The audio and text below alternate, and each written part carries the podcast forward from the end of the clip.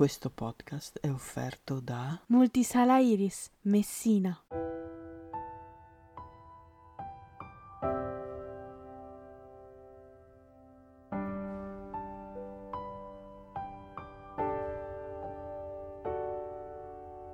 Come eravamo belli in queste vecchie foto Due martelli anche se non battevamo chiodo. Io e te scappati da un quartiere velenoso A differenza loro abbiamo trasformato l'eternity in oro. Laddove scegli o lavori per due spicci o spacci pezzi Per noi era una miniera di diamanti grezzi. Vestiti larghi, amici stretti Avevamo la visione anche senza farci funghetti. La fantasia viaggiava, celebrità da strada Ma ai nostri non bastava, come la busta paga. Non volevamo una storia italiana italiana con la prima che ci sta che metti incinta e ci metti su casa.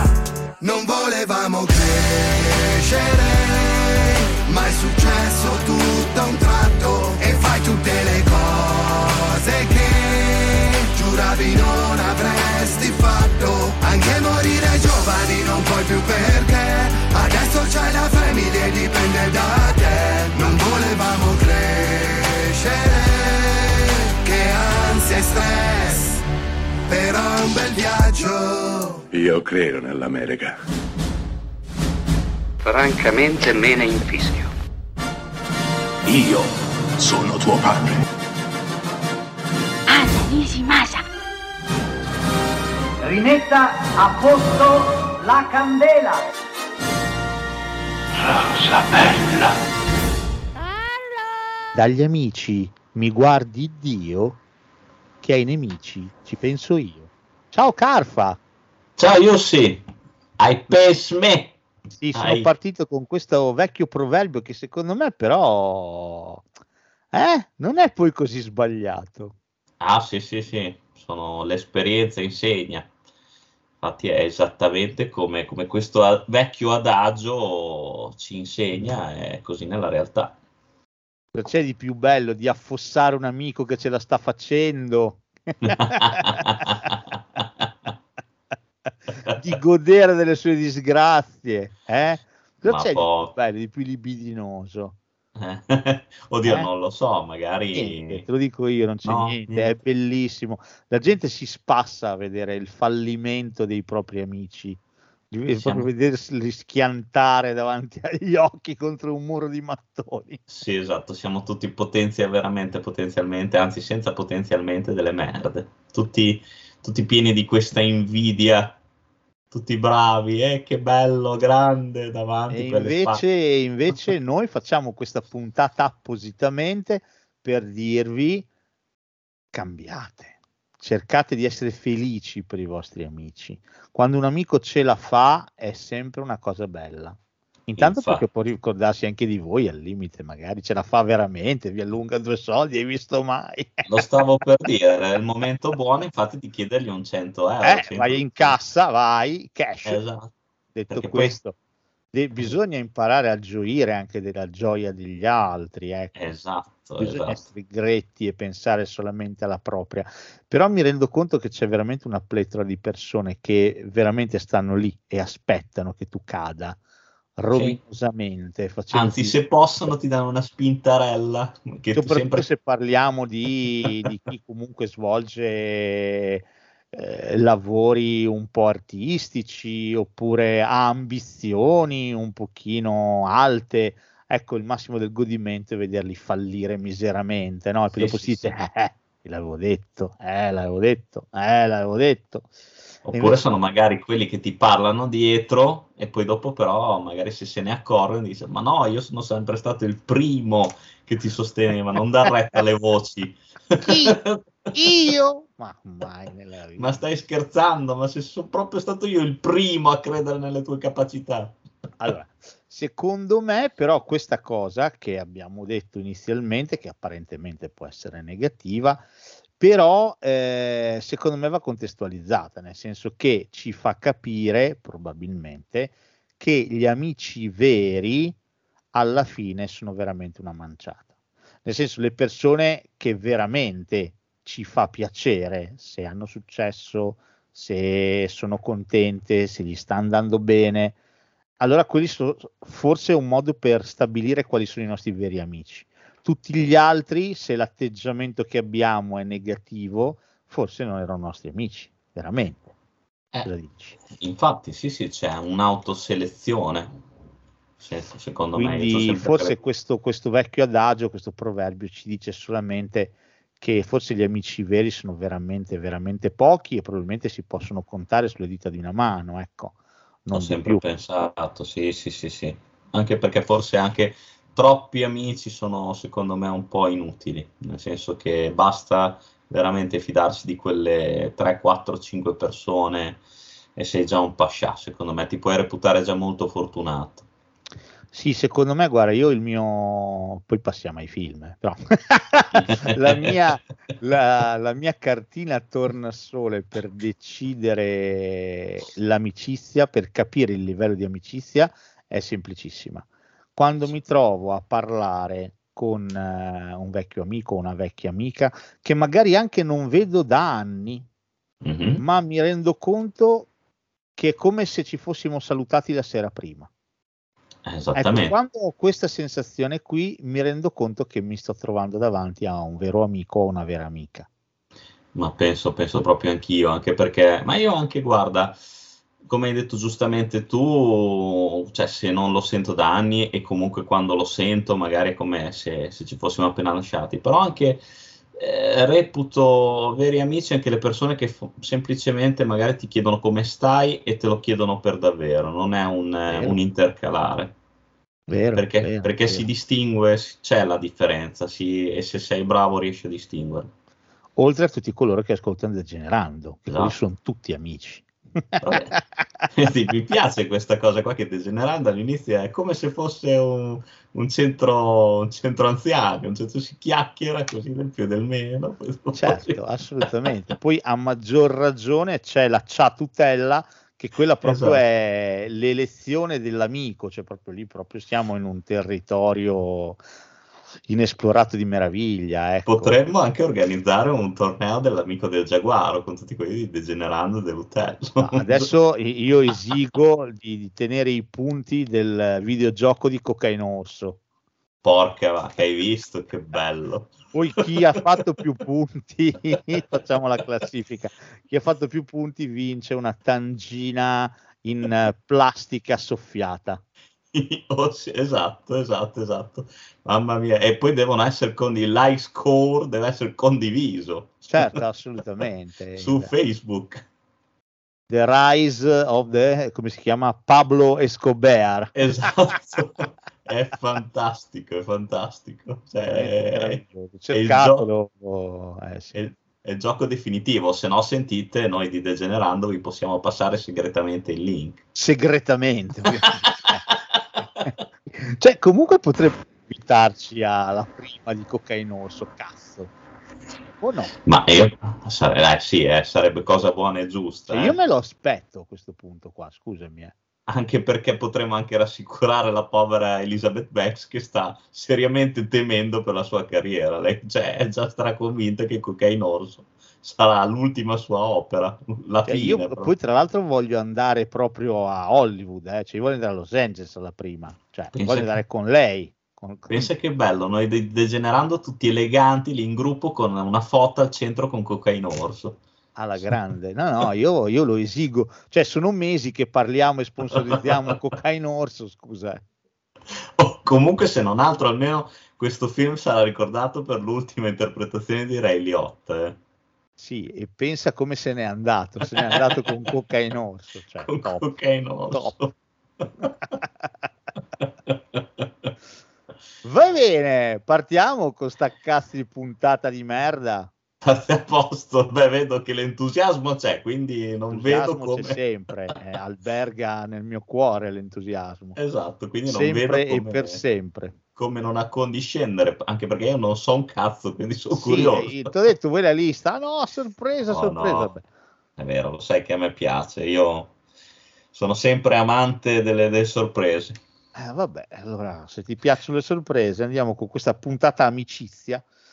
Non so neanche io perché ho deciso di fare una puntata sull'amicizia, però cioè, in realtà lo so. Cioè c'è un film che, eh, perché l'ho già detta questa cosa, ma la ripeto, per chi Mhm. non lo sapesse, come decide Yussi i temi delle puntate? Vede un film che gli piace, da lì organizza tutto quanto la puntata, in virtù di quella singola pellicola. Istinto, istinto. Beh, ci sta. sì, forzatura più che altro, però alla fine chi se ne frega. E, e poi non è vero, non è sempre così, poi delle altre volte vengono le idee, però oppure me le suggerisce Carfa, come per esempio quella sul Black Power. Eh, Esatto. però John Badan però a Carfa bisogna aspettare cazzo ho guardato la filmografia abbiamo parlato praticamente di tutti i suoi film bisognerà aspettare. Anche perché sì, non è che ne abbia fatti tantissimo, quindi Ah, ho capito, però eh, di, di 4 abbiamo già 4 o 5 li abbiamo già fulminati nell'ultimo mese. sì, in effetti, in effetti è vero. C'è rimasto fuori due nel mirino di cui non parlare, però cioè, per il resto. Va bene, Va bene, oh, va bene. parto ovviamente te l'ho divisa in tranches che ti Non piacciono. aspettavo niente di diverso. Allora, parto con gli amici storici, Perfetto. che ci sta. Gli amici, sono? gli amici di infanzia, però insomma gli amici storici. E partiamo, partiamo alla grandissima con un film che non poteva mancare in questo. Ce ne abbiamo già parlato ovviamente di questo film, però. Che cazzo, fai una puntata sull'amicizia, non ci metti un film del 1983, Mhm. diretto da Lawrence Kasdan, con Tom Sì. Berenger, Ken Close, Jeff Goldblum, William Hart, Kevin Klein, Mary Kay Pa- Place e Meg Tilly, che si The intitola Big Child. Grande Big freddo. Chill, Big Chill, The Big Chill. cioè Grande freddo. il grande freddo.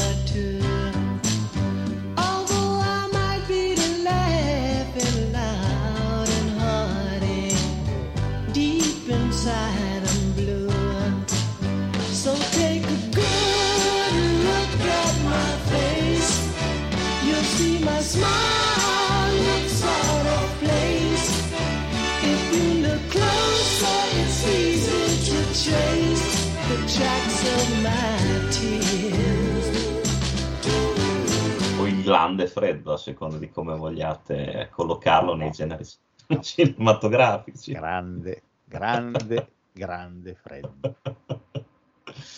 Ah, che film meraviglioso che è questo. Io Sì. questo appartiene a un altro mondo, un'altra epoca, un altro modo di fare film, di raccontare storie. È un film che viene etichettato probabilmente in modo erroneo come commedia, eh, in realtà trasuda dramma da ogni inquadratura. Solo che lo fa con una levità eh, che quasi non te ne accorgi. Vorrei però conoscerlo chi è che lo definisce una commedia perché Ma, Oddio. eh, oddio, che faccia ridere. c'è qualche, c'è, ci sono dei dialoghi spumeggianti comunque, sì, cioè, però e di solito un film viene definito drammatico quando insomma ha un tono cupo, succedono cose eh, tristi. Qui il, il dramma ce lo caviamo dal cazzo nei primi due minuti. No, lo so, però hai sempre comunque il peso delle vite di questi personaggi qua, che sono veramente, sì, sembravano apparentemente realizzati, però in cuor loro hanno l'animo proprio a pezzi, stracciato tutti quanti, eh. Sì, eh, sicuramente. Il, eh, il film prende, prende l'abbrivio da un suicidio. Sì, Eh, Kevin Costner, anche se non si vede nel film, si Sì, taglia dai. le vene, si taglia le vene e saluta la compa. Dato questo fatto tragico, eh, gli amici del college, i vecchi amici, i vecchi compagni del college che, che non rivedi da anni, no? che, che ognuno ha preso la sua strada, come hai detto giustamente tu, si rivedono eh, in occasione di questo funerale, in questo evento tragico e decidono di passare insieme un weekend. Dopotutto ognuno viene da una parte diversa degli Stati Uniti, quindi decidono di passare il weekend a casa di Glenn Close e Kevin Klein, che sono di fatto una coppia. Stavano insieme all'epoca del college e stanno ancora insieme. Esatto. Anzi, forse loro sono i personaggi più sani del gruppo, quelli più, più quadrati, quelli che alla fine Sì, ce l'hanno eh, fatta a trovare un equilibrio, no? Ehm, le insoddisfazioni le troveremo altrove. Nello spazio di un weekend, tutto quello eh, che tu pensavi fosse perfetto, chissà, fosse dettato dalla gioventù, dal momento storico, dalla stessa musica che ascoltavi insieme a quelle persone, dalle cose che hai vissuto insieme a loro, eh, ti sembra di poter reiterare quei momenti per sempre e invece questo gruppo di persone si renderà conto che non è così. Esatto. E Ah, è ciò una- che è stato non tornerà. Esatto, è una cosa che mi ha sempre messo un terrore veramente atavico addosso, perché io sempre, non so tu, ma io sempre, sono sempre scappato dalle- dagli incontri tra ex alunni, perché mi rendo conto, nelle poche volte che ho partecipato, mi rendo conto veramente come, non soltanto come spesso e volentieri il tempo sia impietoso, ma come poi alla fine pensi di conoscere persone se- essendo legato dai ricordi del passato, invece non è così purtroppo. Spesso e volentieri non è così, da qui il titolo. Boris Kasdan eh, scrisse questa sceneggiatura e decise di dirigere il film di conseguenza. eh, durante una pausa di lavorazione, eh, parlando con un vecchio amico di infanzia eh, o di scuola che non vedeva da un sacco di tempo, e mh, parlando con lui si rese conto che più la conversazione andava avanti, più un grande freddo si impossessava di lui, un distacco, sentiva Vedi. distante quella persona, sentiva Certo. freddo tra loro due, ciò che un tempo li legava adesso li stava separando. Ecco il motivo del titolo di questo splendido film. Il grande freddo è quello che ti prende quando tu pensi di che passerai il weekend migliore della tua vita. Dopotutto, sulla carta è tutto perfetto, no? Amici Certo. stavano splendidamente insieme, il tempo volava e quindi va da sé che se rifacciamo una rimpatriata tutto andrà per il meglio. E invece non sarà così. Non sarà così. Nulla di tragico per carità, però tutti quanti hanno qualche cosa di irrisolto, eh, sono persi nelle loro idiosincrasie, nei loro egoismi, nelle loro vite, spesso e volentieri anche un po' vuote, come quella di Jeff Goldblum, per esempio, quello dell'attore Tom Berenger, Sì, che eh, eh, in teoria dovrebbe essere il più felice del gruppo, e invece Certo. forse è anche il più triste. E la cosa, la cosa che comunque vedi anche da questo film è che è tutto terribilmente normale, cioè è proprio una cosa nel, se vogliamo dire, forse un termine esagerato, nell'ordine della natura, che le cose vadano così. Sì, assolutamente. Eh, per forza, per forza le cose vanno così. Poi è anche occasione per eh, provare ad aggiustare cose che non sono andate per il verso giusto. Sempre di Sì. nuovo Tom Berenger con Jovett Williams. Eh, l'occasione per tentare di, chissà, di, non dico aggiustare torti perché non abbiamo dei torti da aggiustare qui, però aggiustare delle vite sì. William Hart di fatto è rotto, è spezzato e ha Esatto. bisogno di rimettersi insieme, di rimettere insieme i pezzi. Eh, allo stesso modo potrei citarti i compagni di scuola di, di Carlo Verdone, un film molto Sì. simile a questo, Sì, è vero, è vero. pur essendo ancora più cattivo. Sì, lì, lì effettivamente c'è anche, si scopre anche più cinismo, più, più attrito verso, verso gli ex, gli ex compagni di scuola. Nel grande freddo forse si respira un po' più di unione, c'è il freddo ma mh, traspare anche un po' più di affetto secondo me.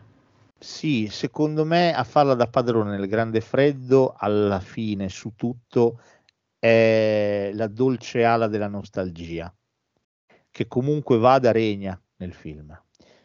In compagni di scuola la nostalgia è un'arma per ferire, per, eh, per arrivare a comprendere quanto sia inutile la tua vita ora, quante cose non hai risolto, eh, quanti problemi enormi hai e come nessuno te li può risolvere. E di certo non te lo può risolvere una riunione di compagni di scuola. Sì, sì. Poi arriviamo ai picchi di crudeltà che Verdone mette insieme con, con il personaggio di De Sica. Lì lui splendido, straordinario e Verdone lo, lo, lo, lo umilia completamente in una delle scene penso più crudeli che il cinema possiamo dire moderno italiano ci abbia regalato eh, Sì, quando lui sì, chiede sì, sì. l'elemosina nudo merda Con la ciotola in bocca. ciotola in vero? bocca come un cane devo dire quella cosa lì quella cosa lì colpisce eh, colpisce forte No, no, assolutamente, sono, sono d'accordo. Poi secondo solo il personaggio di Massimo Ghini, che comunque è, è terribile in quel Uh, film. cavoli eh, lì c'è anche una bella critica al, al potere Sì, alla sì. politica, a come anche la politica cambia gli uomini, gli ideali e come ti dà l'impressione il potere di poter fare veramente tutto ciò che vuoi. Basta afferrare una mano e prendere ciò che vuoi nel momento in cui lo vuoi. No, sono entrambi dei bei film, eh, sicuramente. Forse, forse Compagni di scuola è proprio sì, uno, uno specchio più azzeccato proprio della, della società italiana. Forse effettivamente è più cattivo del, del Grande Freddo, secondo me, proprio perché noi siamo più così. Nel Grande Freddo c'è la... è una cosa che non fa, per esempio, il, il film di Verdone, ma nel Grande Freddo c'è la rappresentazione di una, eh, di una generazione che ha creduto in certi ideali Sì, e che lentamente li ha visti crollare tutti quanti uno dopo l'altro e addirittura loro stessi li hanno traditi quegli ideali. Nel, nei compagni di scuola questa cosa non c'è, questo aspetto manca. è vero, è vero. È più un film che ferisce, ferisce perché ti, ti mostra l'assenza della solidarietà, eh, l'assenza di tutto, come tutto quanto a un certo punto finisca. E non ha senso neanche continuare a reiterarlo nel tempo perché sarebbe, sarebbe un esercizio di stile vuoto, fine a se stesso, no? Eh, anche lì però c'è per esempio la cosa dell'incontro, della storia d'amore non espressa, che poi invece Sì. riesce ad esprimersi, però anche lì è lo spazio di una notte, di una serata, Esatto. Poi basta, è finita, no? Sì, sì, eh, le occasioni perse, i rimpianti. Bravissimo, tutto finisce in compagni di scuola, tutto è effimero, tutto è destinato a finire, l'amicizia prima di tutto, poi la solidarietà, l'amore, tutto quanto, tutto è destinato a finire nelle film di Verdone. Sì, hai un senso più di amarezza dopo, dopo il finale. Sì. Forse Il nel Grande, grande Freddo, eh, anche grazie al finale che ha, Sì, ha un finale comunque consolatorio. In realtà non hai risolto niente, nessuno di loro ha risolto nulla. Però la- il film finisce con una canzone splendida. I know you wanna leave me. E loro che dicono: Voi da qui non ve ne andrete mai. E si mettono a ridere. E finisce Esatto. così il film. Compagni di scuola finisce con Verdone praticamente rovinato, la vita buttata nel pattume esatto. che raccoglie una cicca usata, mezza fumata da terra, l'accende e dice tanto sono un pezzente. Esatto, da solo poi, perché non, non c'è più Quindi nessuno. è, è veramente la, la fine. La Sì. fine. Sono due film speculari, molto simili, entrambi raccontano una generazione, lo fanno in modo completamente diverso. Eh, Uno è stato un grande successo di Hollywood, l'altro è un film che in Italia secondo me non viene ricordato mai abbastanza. Sì, e che sicuramente ha anche segnato la svolta della carriera di Verdone, che prima era soltanto una macchietta, diciamo, aveva personaggi, aveva costruito la sua carriera sui personaggi televisivi che aveva fatto in precedenza. Va bene, dopo questo inizio un po', un po' tostarello, Sì, Andrei esatto. con un altro film leggero, sto giro. 1969, un film diretto da John Slasinger, interpretato da Dustin Hoffman e da John Voight. Oh. Film che vincerà l'Oscar nel leggerissimo. 1960, sì, appunto, detto apposta. in cui però l'amicizia è centrale. Sì, sì, senza dubbio, senza dubbio. titolo. Un uomo da marciapiede. Midnight Cowboy.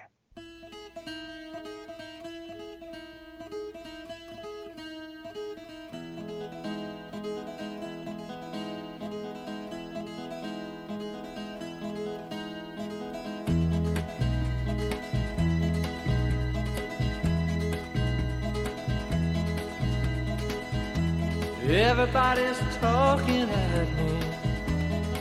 I don't hear a word they're saying, only the echoes of my mind. People stop and staring. I can't see their faces, only the shadows of their eyes. I'm going where the sun keeps shining through the pouring rain. Going where the weather suits my clothes. Banking off of the northeast winds, sailing on summer breeze. And skipping over the ocean like a stone. Everybody's talking at me. Sì, Ma che film è questo? Sì, sì, questo è pazzesco. Cioè, poi qua veramente colonna sonora d'applauso, al di là poi delle recitazioni, tutto qua, qua tutto è, è meraviglioso, però sia un film anche questo che ti dà un pugnazzo nello stomaco, mica da Ma ridere. eh. leggermente proprio. Una robina così. Eh sì, questo è un film tostissimo. Eh, tra l'altro si capisce che è figlio della New Hollywood. Eh, siamo nel 69, ripeto, e va a raccontare un, un- un qualche cosa che al cinema, soprattutto nel cinema di Hollywood, non si era mai vista prima. Eh, parliamo di omosessualità, parliamo di prostituzione maschile, parliamo di gente che vive ai limiti, ai bordi della società. Certo. Questo è un film veramente, veramente tosto. La cosa singolare è che il film uscì con una bella X, cioè vietato ai minori di 17 anni. Ciò nonostante vinse l'Oscar come miglior film. Credo che sia un caso più unico che raro. Penso anch'io, sì. Sì, forse gli Academy a quei tempi erano magari più oculati nei giudizi e meno Beh, politici. sì, era, era un'altra roba, dai. Era, era tutta un'altra cosa. E, era la meravigliosa New Hollywood che ha fatto, che ha, ha regalato forse i più grandi capolavori del cinema americano. E durata brevissima, perché dal 69 all'80, 81, ma però meraviglia, eh? Questi dieci anni abbon- leggermente abbondanti dei, dei veri e propri capolavori e poi fucina di maestri che si sono imposti per sempre. Midnight Cowboy è un grande film. È la storia di John Voight che con il suo sacco pieno di speranze prende e va a New York perché è convinto che le donne di New York si stanno tutte quante annoiando, un pochino indispettite da tutti questi uomini banali e anche un po' omosessuali che le circondano e quindi ci vuole, ci vuole il cowboy, ci vuole John Voight che arriva bello baldanzoso nella grande mela a schiantare passere, un po' come Esatto. Peolo schiantatope. e, e no, rimarrà leggermente deluso perché anzi fa la figura del, del coglione con sto Eh cast di cappello da cowboy. Lo pigliano proprio per il culo, ridono di Sì, lui. Sì, sì, sì. Eh, le cose non sono proprio come lui se le era immaginate. E questo anche quello ai tempi era lo specchio di tanti ragazzi che pensavano di arrivare nelle grandi città e spaccare il culo al mondo, invece hanno poi dovuto ridimensionarsi. Sì, è anche interessante questo. Eh, eh, eravamo abituati al cinema dei grandi studios che ti vendeva la favola del sogno americano. Sì. Eh, la ragazza, il ragazzo che vengono dalla piccola città ma che ce la fanno, no? Esatto. Eh, questo film ti dice no, non ce la farai mai. Eh, vuoi sopravvivere a New York? Perfetto, devi iniziare Sarai a fare delle le- marchette. Esatto, Se fai delle marchette. sì, sì, sì. Ma di certo non puoi pensare di improvvisarti prostituto d'alto bordo per donne raffinate. No, no, devi fare delle marchette. Eh, salvifico il, eh, l'incontro con Dustin Hoffman, Certo. che inizialmente lo fregherà, ma poi i due diventeranno amici. E il rapporto tra loro due è fantastico. È fantastico. Sì, veramente qua si parla di amicizia a tutto tondo, veramente un- estremamente profonda. Sì, perché i due si riconoscono come due, Due loser. falliti. Sì, Mm. due loser. Due falliti che l'uno si attacca all'altro e si appoggia all'altro per farcela. Insieme maturano un sogno comune addirittura da poter raggiungere. E Hoffman qui è fantastico. Qui Hoffman è, è strepitoso, eh. È strepitoso. Sì, sì, no, è difficile veramente scegliere chi sia, chi siano, chi sia il migliore qua, secondo me. Ah, questo è un bellissimo film. Finale amarissimo, Eh sì, qua sì. veramente amarissimo, però necessario per il tipo di film. Non poteva finire diversamente questo film. Sarebbe Tra stato impossibile. Penso che è proprio film di cui non abbiamo proprio mai, mai, mai No, parlato. una volta è saltato Sì? fuori, secondo me, adesso non mi ricordo quando, però Tangenzialmente, è però. saltato fuori. Non No, so. credo che abbiamo Sì? proprio parlato direttamente di Uomo del Marciapiede, però adesso non, non non ricordo. Questo è un grandissimo film comunque. E ripeto, affronta tematiche adulte, molto adulte, che il cinema mainstream non, non sfiorava neanche per sbaglio, perché ne aveva paura. Ma Invece scherzi. qui lo affrontiamo di petto. Eh, e l'amicizia sembra essere l'unica via d'uscita, l'unica cosa pura, l'unica cosa sana che emerge da questo marciume. È vero. No, questo, questo è un film meraviglioso, veramente, veramente bello. Questo credo che se la giochi un pochino, se vuoi, passami la similitudine con Easy Rider, forse. Eh, sì, so. se vuoi sì, se vuoi sì. A Sì. parte che se, se vogliamo i film che parlano di amicizia sono, sono tantissimi. Easy Rider, se vuoi, è un altro esempio. Certo. però sono veramente tantissimi. Eh, ma visto che siamo qui per parlare di questo, il prossimo che ti cito è un altro film leggero del 1978. Allora, se dico il regista indovini subito. Provo col cast, ma per me anche lì ci becchi. Vediamo. Robert De Niro, Mhm. Christopher Walken, Meryl Ah. Streep, John Savage, John Cazale. The Beh, Deer Hunter. dirige Michael Cimino. Hunter. Hunter. Il cacciatore. Il Vabbè, cacciatore, va. film leggero.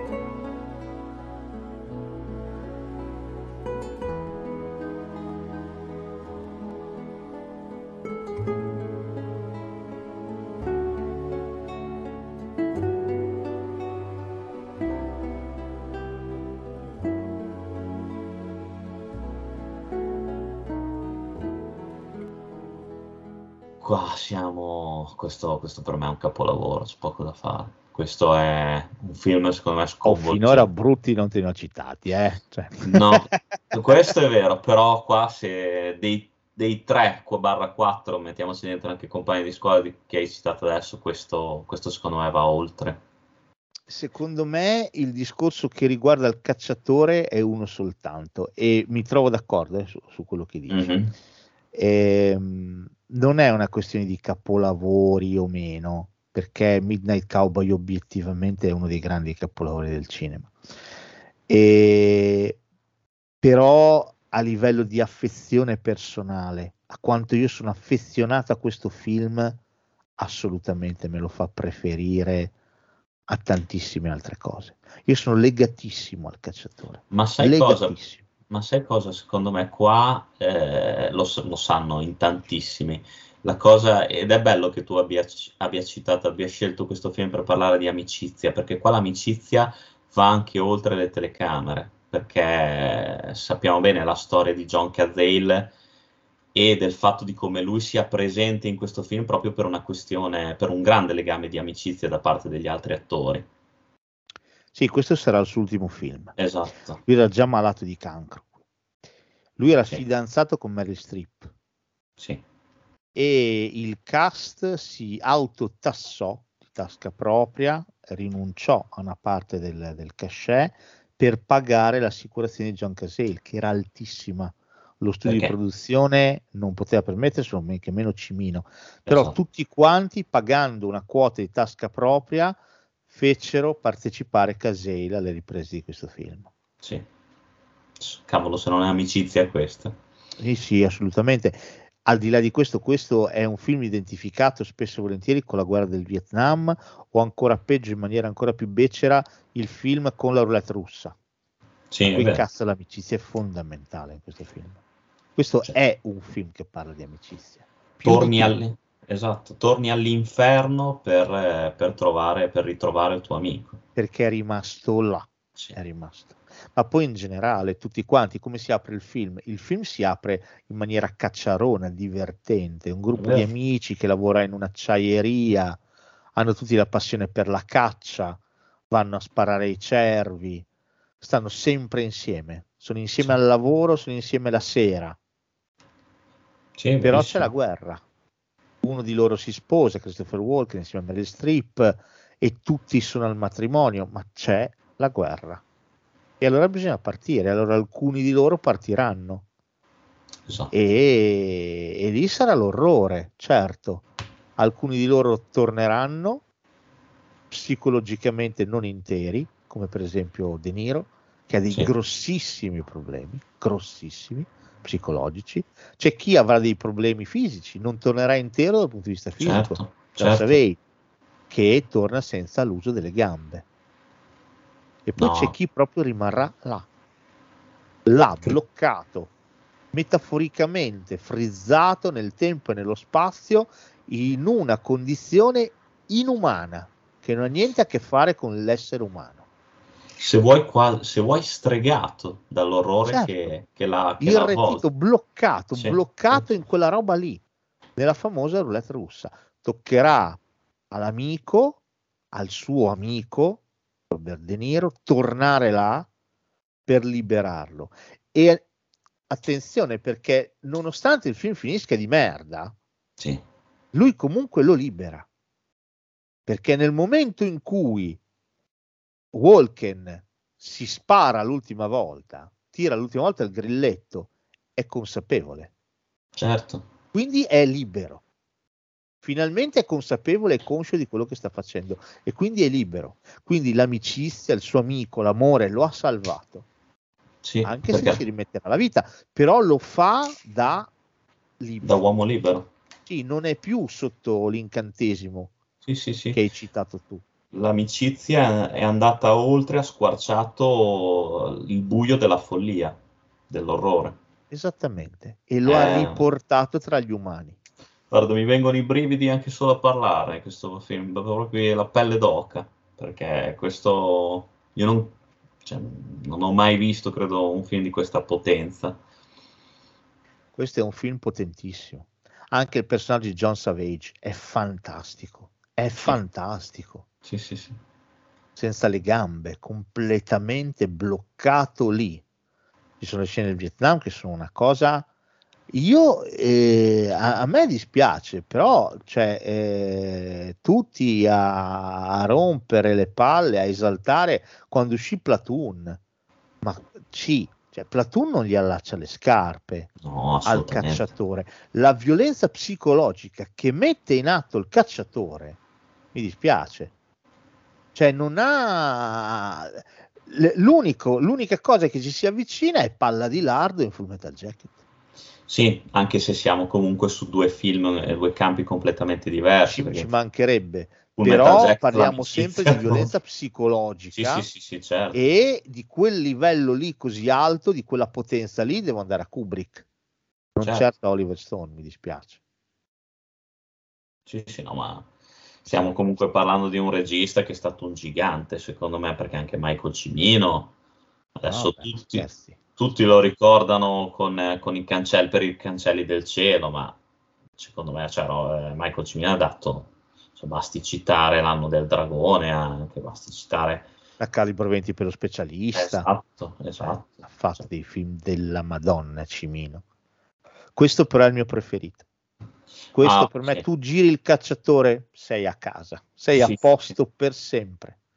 Questo No. è un film che ha dentro talmente tante cose che e, e non se ne parla più del cacciatore, non si vede più ed è un peccato perché questo è un film enorme, enorme.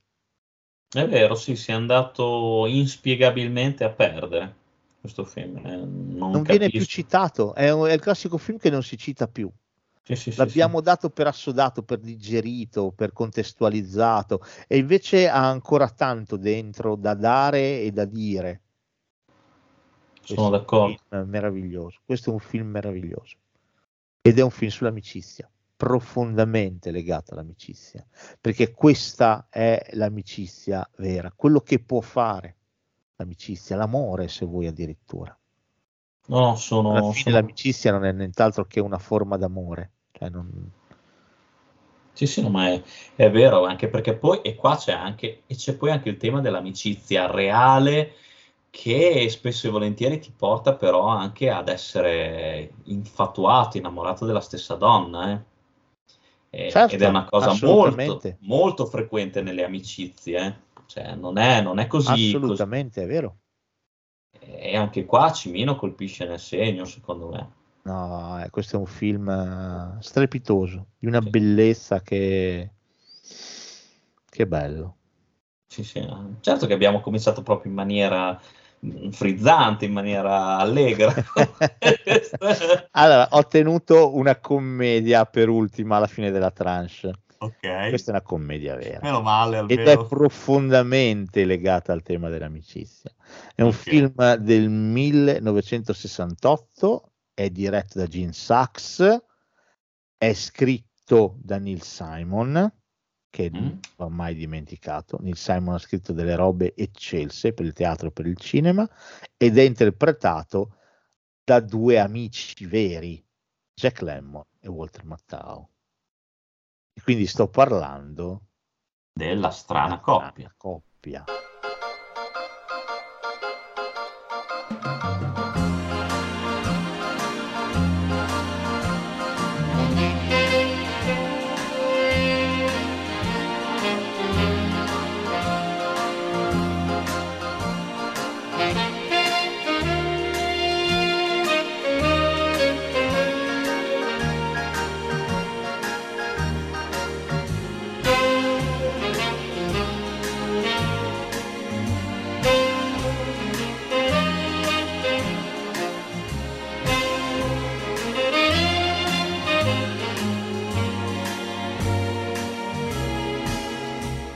Com'è questo film? Ah, questo, anche questo è leggenda. Questo è un film leggendario, la storia di Felix e Oscar. Sì. Questo è veramente anche questo è un filmone. E questo sia una commedia, i toni sono decisamente più leggeri. I toni sono estremamente leggeri e fantastici, fantastici. Felix è stato appena cacciato di casa dalla moglie la quale non ne può più, perché lo trova estremamente noioso. Un po' ha ragione la moglie, eh, ma le- leggermente, trova leggermente ossessivo la moglie. Ovviamente Felix che fa? Va a trovare riparo dal suo migliore amico, Oscar. Esatto. Felix è Jack Lemmon, Oscar e Walter Mattau. Scappolone impenitente, nel senso che lui sì è stato sposato, ma adesso non ci pensa neanche, ma non gli passa neanche per l'anticamera del cervello. Anzi, col cazzo che paga gli alimenti, presente. Sì, Sì, ciao, bello. E, e beh, è ovvio, cioè, accoglie l'amico a braccia aperte, mi cassa e sto cassa, puoi rimanere tutto il tempo che Certo, vuoi, che certo. problema c'è? Peccato. che Felix lo prende in parola e quindi prenda possesso dell'appartamento. Senza la minima intenzione di, fatto, volersi. La moglie di Oscar. Esatto. Una cosa che Oscar non vuole è una moglie. Sì, sì, beh, è il bellissimo. racconto di questa dinamica che si va esacerbando sempre di più perché più uno pensa di spendersi per l'altro e fa da mangiare e mette in ordine e ci sono i sottobicchieri da usare tutte queste cose qua. Più l'altro si incazza come un puma sempre di più. È meraviglioso, ma meraviglioso. quando si affrontano e c'è Lemon che dice Oscar basta c'è una cosa che ti devo dire basta mi hai stancato questa volta te lo devo dire. Sei un ottimo amico il miglior amico che si possa immaginare. E lui lo guarda e dice se è un'offesa non ho capito. Ma questo film ma ragazzi ma che cazzo è? Ma Poi- cos'è sta pellicola? Che Credo che sia cos'è, il primo della coppia Lemon e Matteo. sai che credo di sì? Penso ma che sia la roba sul ramaiuolo. Che, che questo è un ramaiuolo sono fantastici sono loro, fantastici. loro funzionano a stragrande. E tra l'altro se ci pensi eh, ti sembra proprio è veramente una strana coppia. Anche proprio a livello di, di- di- non te l'aspetti che questi due attori abbiano questa empatia anche sul- nel creare questa storia. E anche tutte le pellicole successive a cui hanno partecipato insieme eh. È verissimo, è verissimo. E la cosa bella è che poi a Matteo gli si chiude la vena in modo definitivo quando invita a cena le, le due vicine di casa è vero e che le trova, li lascia un attimo quando due sono lì che piangono disperate perché lui gli ha raccontato, perché Lemon gli ha raccontato della moglie che lo ha lasciato. E quindi loro sono tutte disperate che piangono e dicono beh adesso torniamo di sopra magari un'altra volta. E c'è lui va giù di testa lui si era già visto bello pronto piazzato me si incazza come un puma è fantastico sto No, questo- anche questo, porca puttana, citato se vuoi, ma citato da, da chi il cinema lo mastica un po' di più, ma anche questo molto dimenticato, secondo me.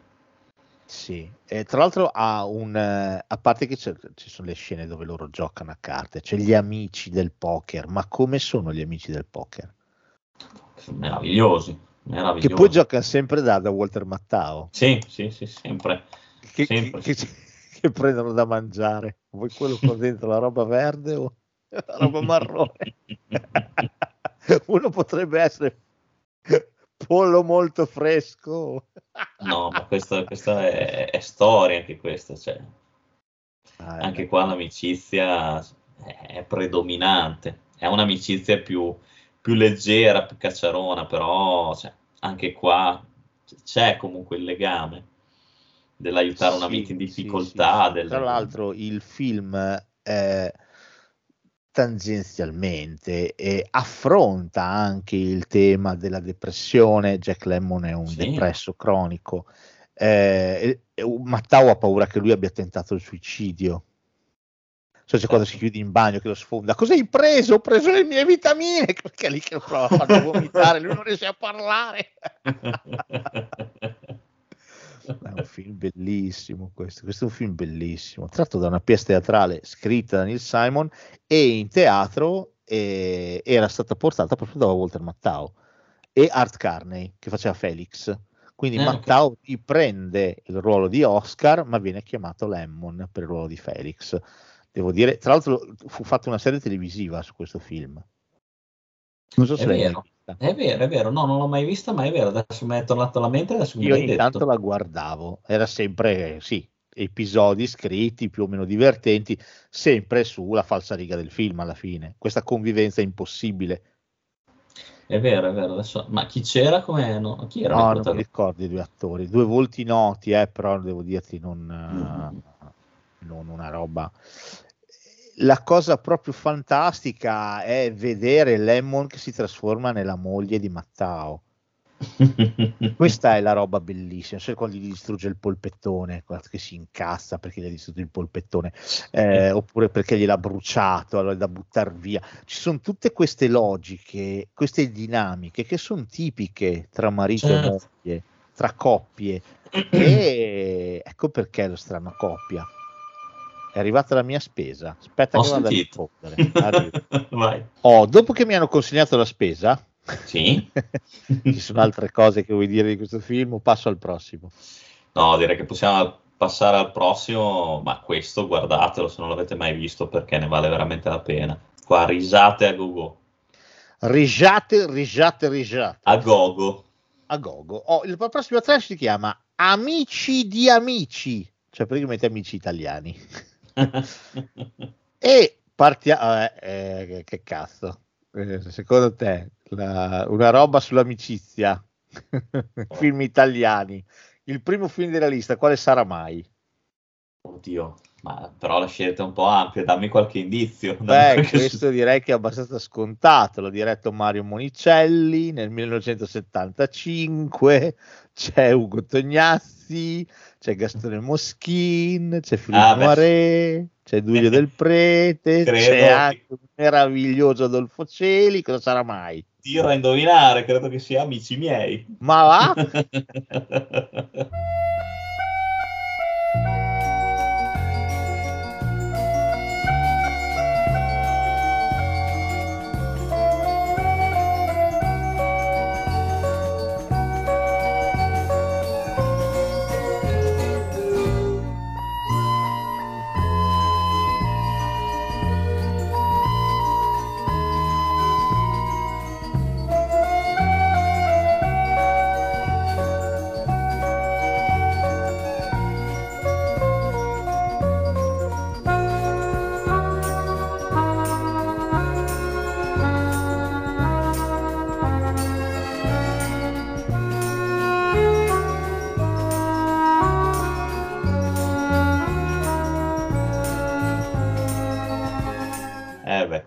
Il primo e più mitologico del gruppo. sì, sì. Anche il questo- secondo non è male, eh. il terzo no, però anche il secondo non è affatto Il secondo male. non è male, però il primo secondo me è storia proprio. Il primo è storia, il primo è storia, doveva essere un progetto di Pietro Germi, doveva dirigerlo lui, poi invece ci pensò il buon Monicelli, ci pensò, Mamma mia, che questo, che film, che film, porca puttana. purtroppo mh, Germi si, si ammalò, quindi Eh, ci sì. pensò il buon Monicelli, però se guardate amici miei c'è scritto un film di Pietro Germi. È vero, verissimo. Quindi pensate anche la, la sensibilità, di nuovo Certo. torna l'amicizia, no? La sensibilità, il rispetto di mantenere questa cosa, eh, lo trovo molto toccante. Per raccontare poi cosa? Un gruppo di amici o c'è di più?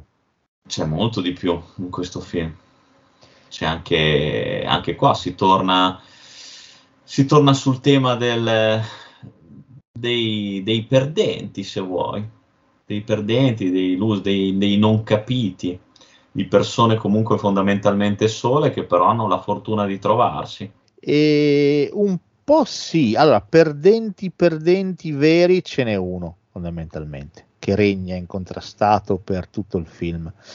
E è un film, secondo me, che prima di tutto eh, racconta l'essere umano maschile, Ah, lo racconta perfettamente, eh, racconta eh, tutte quelle logiche che hanno a che fare probabilmente con la paura della morte. La paura di invecchiare. E anche di invecchiare, sì, ecco quindi perché abbiamo tutto questo susseguirsi di, di ragazzate, di zingarate, come le chiamano i nostri nel film. La paura di morte, di morire o di invecchiare è, pre- è pesantemente e prepotentemente pe- presente nel film. Se vuoi Che anche c'è? la paura, secondo me, di essere adulti, di, di- di essere... Crescere. farsi- esatto, di crescere, di farsi di abbracciare da quella responsabilità. Esatto. eh, certo, ci mancherebbe eh, il fatto di poter pensare di recarsi in stazione, a dare gli schiaffoni a quelli che partono, probabilmente ti fa sentire quasi immortale, ti fa sentire ancora un ragazzino. Sì. Eh, pensi che il tempo della Red Razionem sia ancora di là da venire, no? Che puoi ancora fare un sacco di cose. E... Però non è così. Però non è così, perché i nodi al pettine prima o poi vengono sempre. E quindi tu puoi fare il, eh, il ragazzino orgoglioso, spavaldo, che fa la supercazzola ai vigili finché vuoi, ma intanto hai una moglie e una figlia.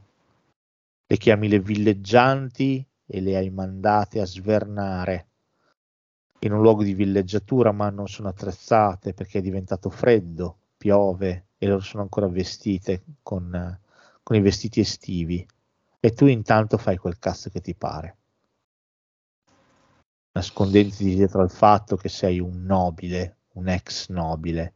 E allora poi Certo. quando tutto sembra perduto, che fai? Pensi di giocarti la bella, spendi, prendi un debito, spendi tutto quello che puoi e poi dopo decidi eventualmente di farla finita in gloria.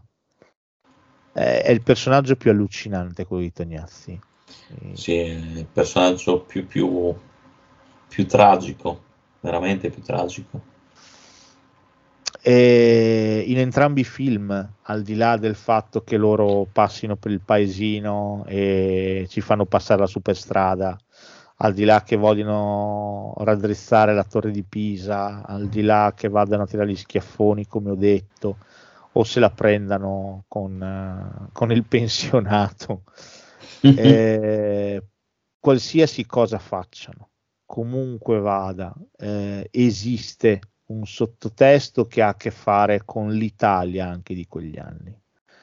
Un'Italia che è arrivata al 1975, la guerra ormai è lontana, eh, c'è stata c'è il boom, c'è stato il boom, abbiamo ricostruito, l'Italia si è rimessa in piedi, ma qui siamo nel 75, eh, siamo lì, terrorismo, gli anni di piombo, eh, sta tutto arrivando e sta arrivando a una velocità che forse non ti aspetti. E quindi anche quella è responsabilità, anche quella è attualità. E quindi ci devi fare i conti.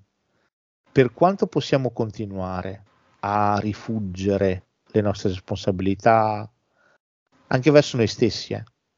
Assolutamente, sarebbe bello. eh, per quanto sarebbe una- possiamo continuare a far finta di niente, a nasconderci dietro un dito o una risata. Amici Mm. miei, è un film eh, strepitoso, è la commedia all'italiana perfetta. Sì, Da una parte ridi, dall'altra ti viene un groppo in gola. Mai più fatto una roba del genere. Io penso che anche i cinque protagonisti si siano divertiti un mondo a fare sto film. Sì, assolutamente. C'è quella scena allucinante che il, il figlio piccolo di, di Noiret, che fa il giornalista, Esatto. che va a vivere a casa del conte Mascetti e fa i compiti e fa quel tema su di loro, su dove vivono, su come sono. È allucinante, eh? è Sì. allucinante. No, no, Con la. Vukotic che apre il gas, ti ricordi? Durante Sì, la sì. notte si sveglia, apre il gas perché possono bene. morire tutti quanti insieme. Cioè, questo film ha dei tratti di disperazione Sì, che sì, sì. adesso a me dispiace, ma il nostro cinema ha smesso di raccontare ormai da vent'anni. No, beh. Sì, sì, ma si racconta? quando si racconta l'emarginazione, si va a raccontare questi casi, di, questi casi queste storie di, di guappotti che vivono in mezzo alla criminalità, ok? Ci Non c'è più, sì, sì. No, ma Cioè, è vero. non- non- attenzione, secondo me, giusto Gomorra ha raccontato il film, eh, non la serie. Il film ha raccontato un livello di disperazione simile. Ma altrimenti io altri casi non me ne vengono in mente di film, oltre a quello di Garrone, che abbiano raccontato una realtà così spietata. Sì, forse Garrone è l'ultimo che ha il coraggio di raccontare, di raccontare una società più reale, purtroppo.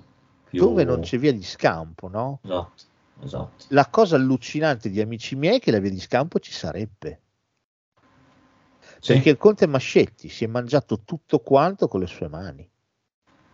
Non è che è stato un destino crudele a intervenire. No, no, no, è vero. È lui è vero. che si è fottuto tutto. Ma anche per questo poi è- lo rende tremendamente reale anche questo film. eh. Certo, perché Perché quando qua- tu pensi che i conti si pagheranno poi più in là, più avanti, Sì, arriva il momento in cui il conto è qui, ora, adesso. certo. E questa cosa qui è strepitosa e tutti quanti hanno all'interno dell'economia del film il loro spazio.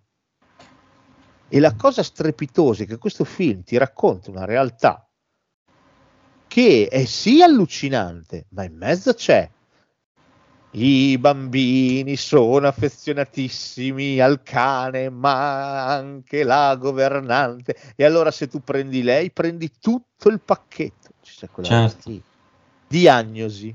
Tu una cosa così non la puoi reggere. Soluzione. Te ne vai. ma com'è quella roba lì? No, è, è pazzesco. Piano, prendi il cappotto. Ma, ma io l'amo. Pazzesca, pazzesca.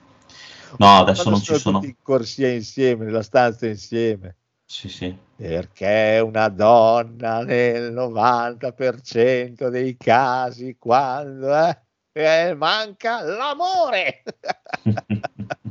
Indovenosa sorella? Ah, dai, che, che meraviglia. Non c'è più il coraggio adesso di raccontare queste cose. Perché, porca d'una puttana, troia e vacca, è la vita. Eh sì, È la vita, a me dispiace, ci, ci- ci stanno facendo credere che dobbiamo far vedere la parte migliore di noi, ma non è così, non è così. Perché non noi è siamo. così. E Amici miei è un film ancora tremendamente attuale. Certo, perché ti mostra la grettezza degli esseri umani. Eh, Fa vedere Ugo come sei Tognazzi è dentro. una merda vera, è una merda vera. È una merda che affama la propria famiglia e intanto se la spassa con la Titti, con l'amante. Esatto, esatto. e fa finta di niente, che tanto vedremo, non c'è problema. E anche la Titti poi non, eh, non ha, scru- non ha scrupoli a, a sbolognarla quando c'è poi da Ma divertirsi ci gli amici. mancherebbe. Ma lo stesso personaggio di Philippe Noiret Certo. è, è un uomo di merda. Sì, È un sì, uomo sì, di sì. merda. Tu pensi il film, il cortocircuito mentale che ti fa provare come spettatore, è questo il genio di Monicelli. Cazzo, tu quando guardi ah, amici miei, a te sta sul cazzo il figlio grande di Noiret quando diventa grande. Certo, sta vero. sul cazzo perché te lo dipinge come un rompicoglioni. Invece vero. merda, ha avuto una merda di padre che non c'è mai stato. Sì. Adesso Sì, sì, poi è li sto mischiando, eh. Amici miei, uno e due, sto facendo un mischione, ma appositamente lo sto facendo perché credo che Monicelli continui il discorso anche al capitolo 2.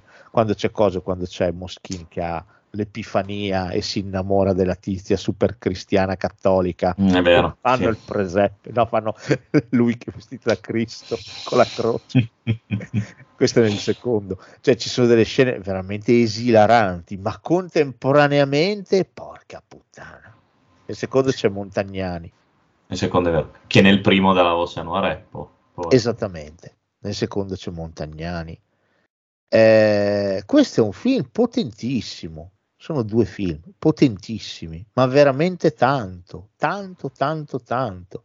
ci raccontano quanto alla fine facciamo un po' schifo tutti quanti, o perlomeno non è che facciamo schifo, siamo così. Siamo non è che può così. essere solo sorrisi e vero. vai, ah, che bello vederti, che gioia. Non è così. Non siamo Sia- tutti artisti, tutti santi, tutti navigatori, non funziona così.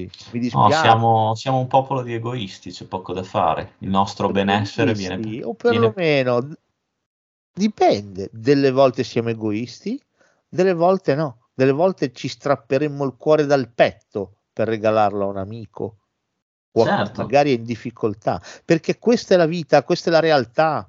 Nessuno è sempre al top, non siamo sempre col sorriso sulle labbra. La vita è dura, la vita fa schifo, la vita ci pone davanti a degli ostacoli durissimi, delle prove di dolore allucinanti da superare, però superarle significa vivere. Eh sì. Questo è, e amici miei, è vivere, è la vita che ci capita in mezzo al cazzo tutti i santi giorni e dobbiamo superarla, ci piaccia o no. Domani è un altro giorno, è quella roba C'è lì, fare, è certo. quella roba lì. Questo è un film enorme, questo è un film enorme, bellissimo, bellissimo, ci racconta davvero la realtà, ti dà lo spaccato di una realtà che è quella vera, non è finta. Sì, sì, sì, proprio così. Quindi mettetevi il vostro buongiornissimo al culo e passiamo al prossimo film. Buongiornissimo Oh. caffè, eh. Hai ragione, buongiornissimo caffè. Il prossimo film è un altro capolavoro assoluto della commedia italiana, diretto nel 1974 da Ettore Scola, interpretato da Stefania Sandrelli, Nino Manfredi, Vittorio Gasman e Stefano Satta-Flores. Sto parlando ovviamente di Allora, questo, questo, aspetta. C'eravamo tanto tan- tanto amati, ok, ok, sì.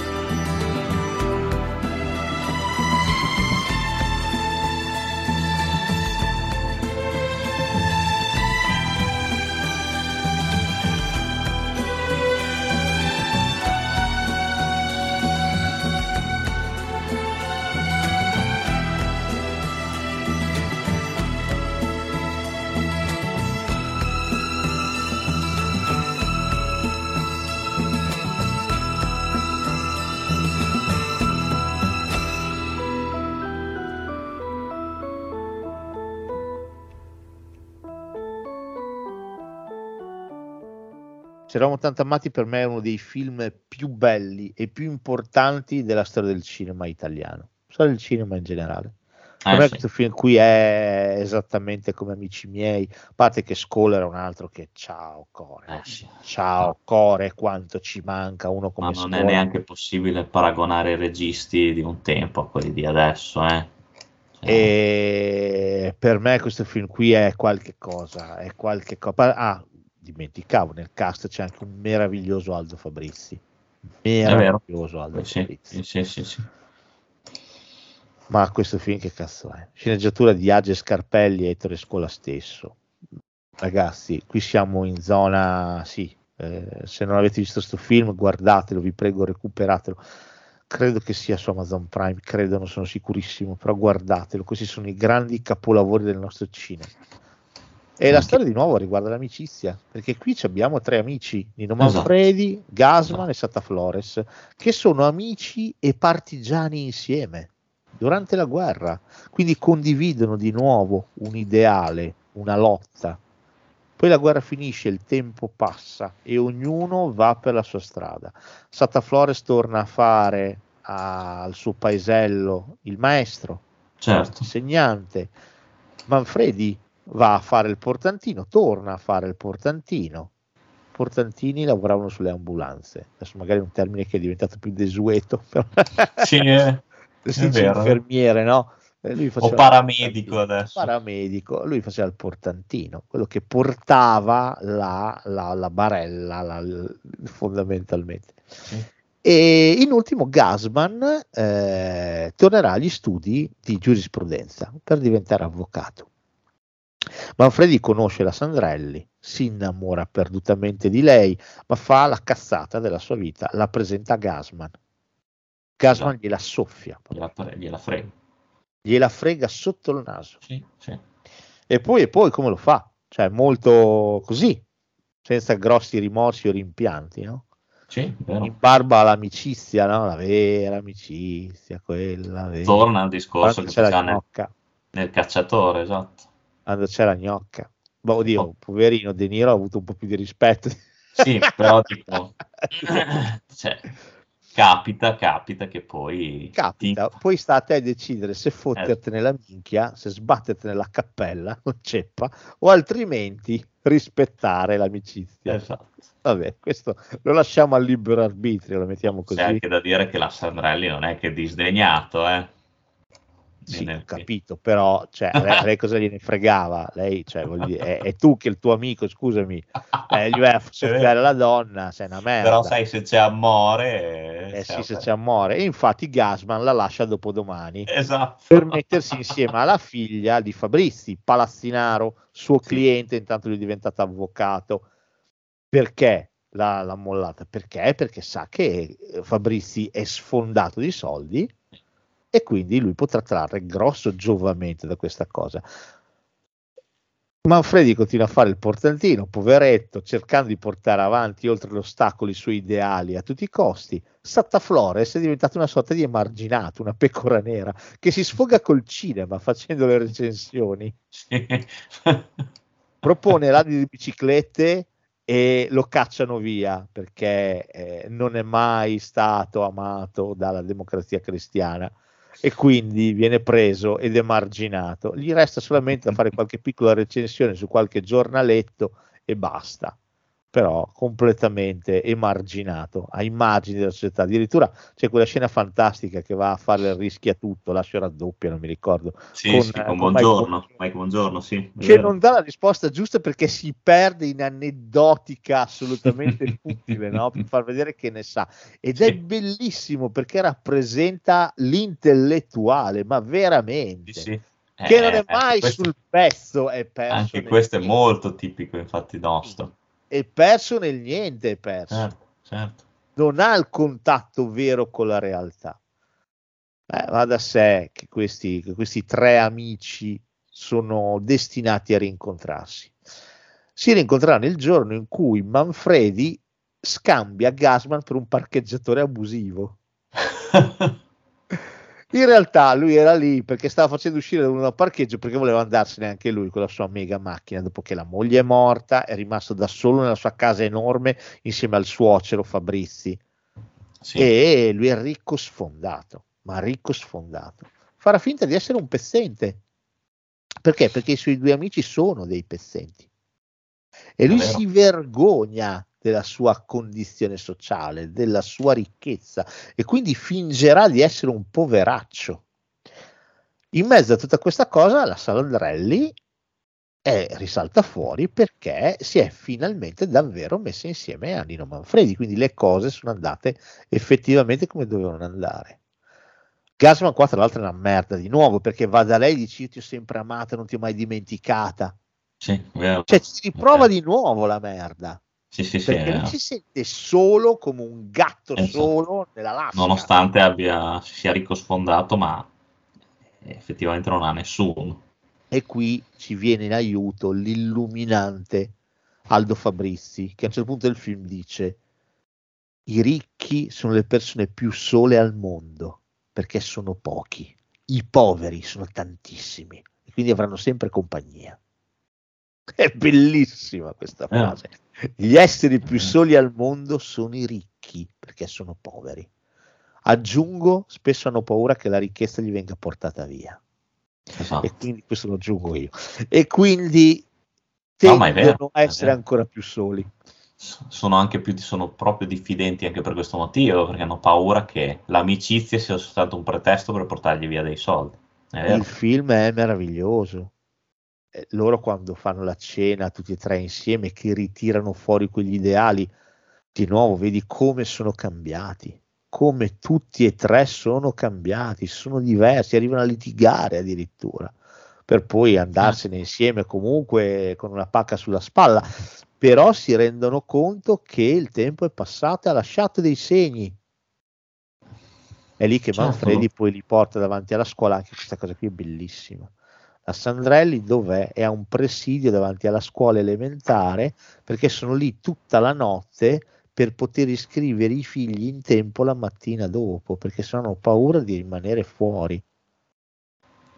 E l'Italia di quegli anni che ci viene raccontata attraverso questi film, questi dettagli, queste cose. Finale un- pazzesco, che Sì. poi è l'inizio, che viene ripreso alla fine. Gasman si è dimenticato il portafoglio, quando glielo riportano scoprono che vive in una villa della Madonna. esatto Non sanno neanche che cazzo dire, gli appoggiano lì il portafoglio. E Tempo di dire, boh, Mhm. e se ne vanno. Sì. Questo è un film che appartiene alla leggenda, a me dispiace. C'è dentro talmente tanta roba. A parte che c'è dentro anche il cinema, perché c'è la scena a Fontana di Trevi con Fellini e Mastroianni, è vero sì sì che sono lì per girare la dolce vita. Scola la cita appositamente. È fantastico, è fantastico. Che film meraviglioso. Che film No. meraviglioso. cinema cinema italiano veramente cinema gigantesco Ah, questo è un film per me di una bellezza che non ha.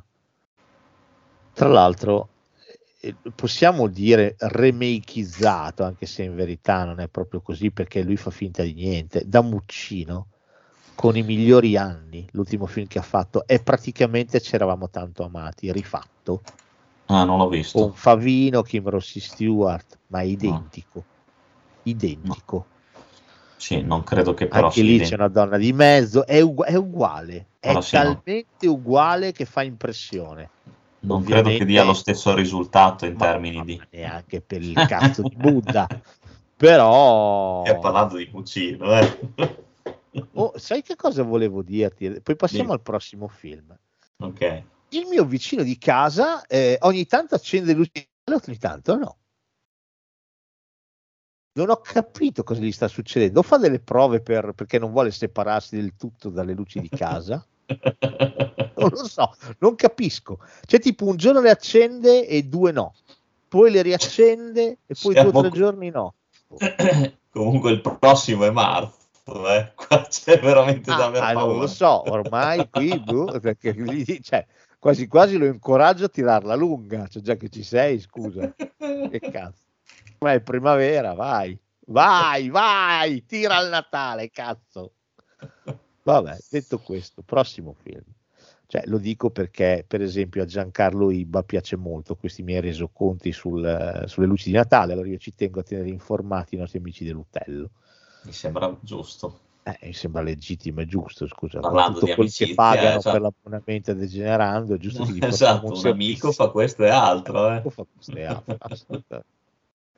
Oh, prossimo film, eh, questi due li ho dovuti inserire perché parlando di amicizia eh, il nome di un regista ha iniziato a lampeggiarmi al neon davanti alla faccia, quindi 1989 Gabriele Salvatore, Marrakesh Express.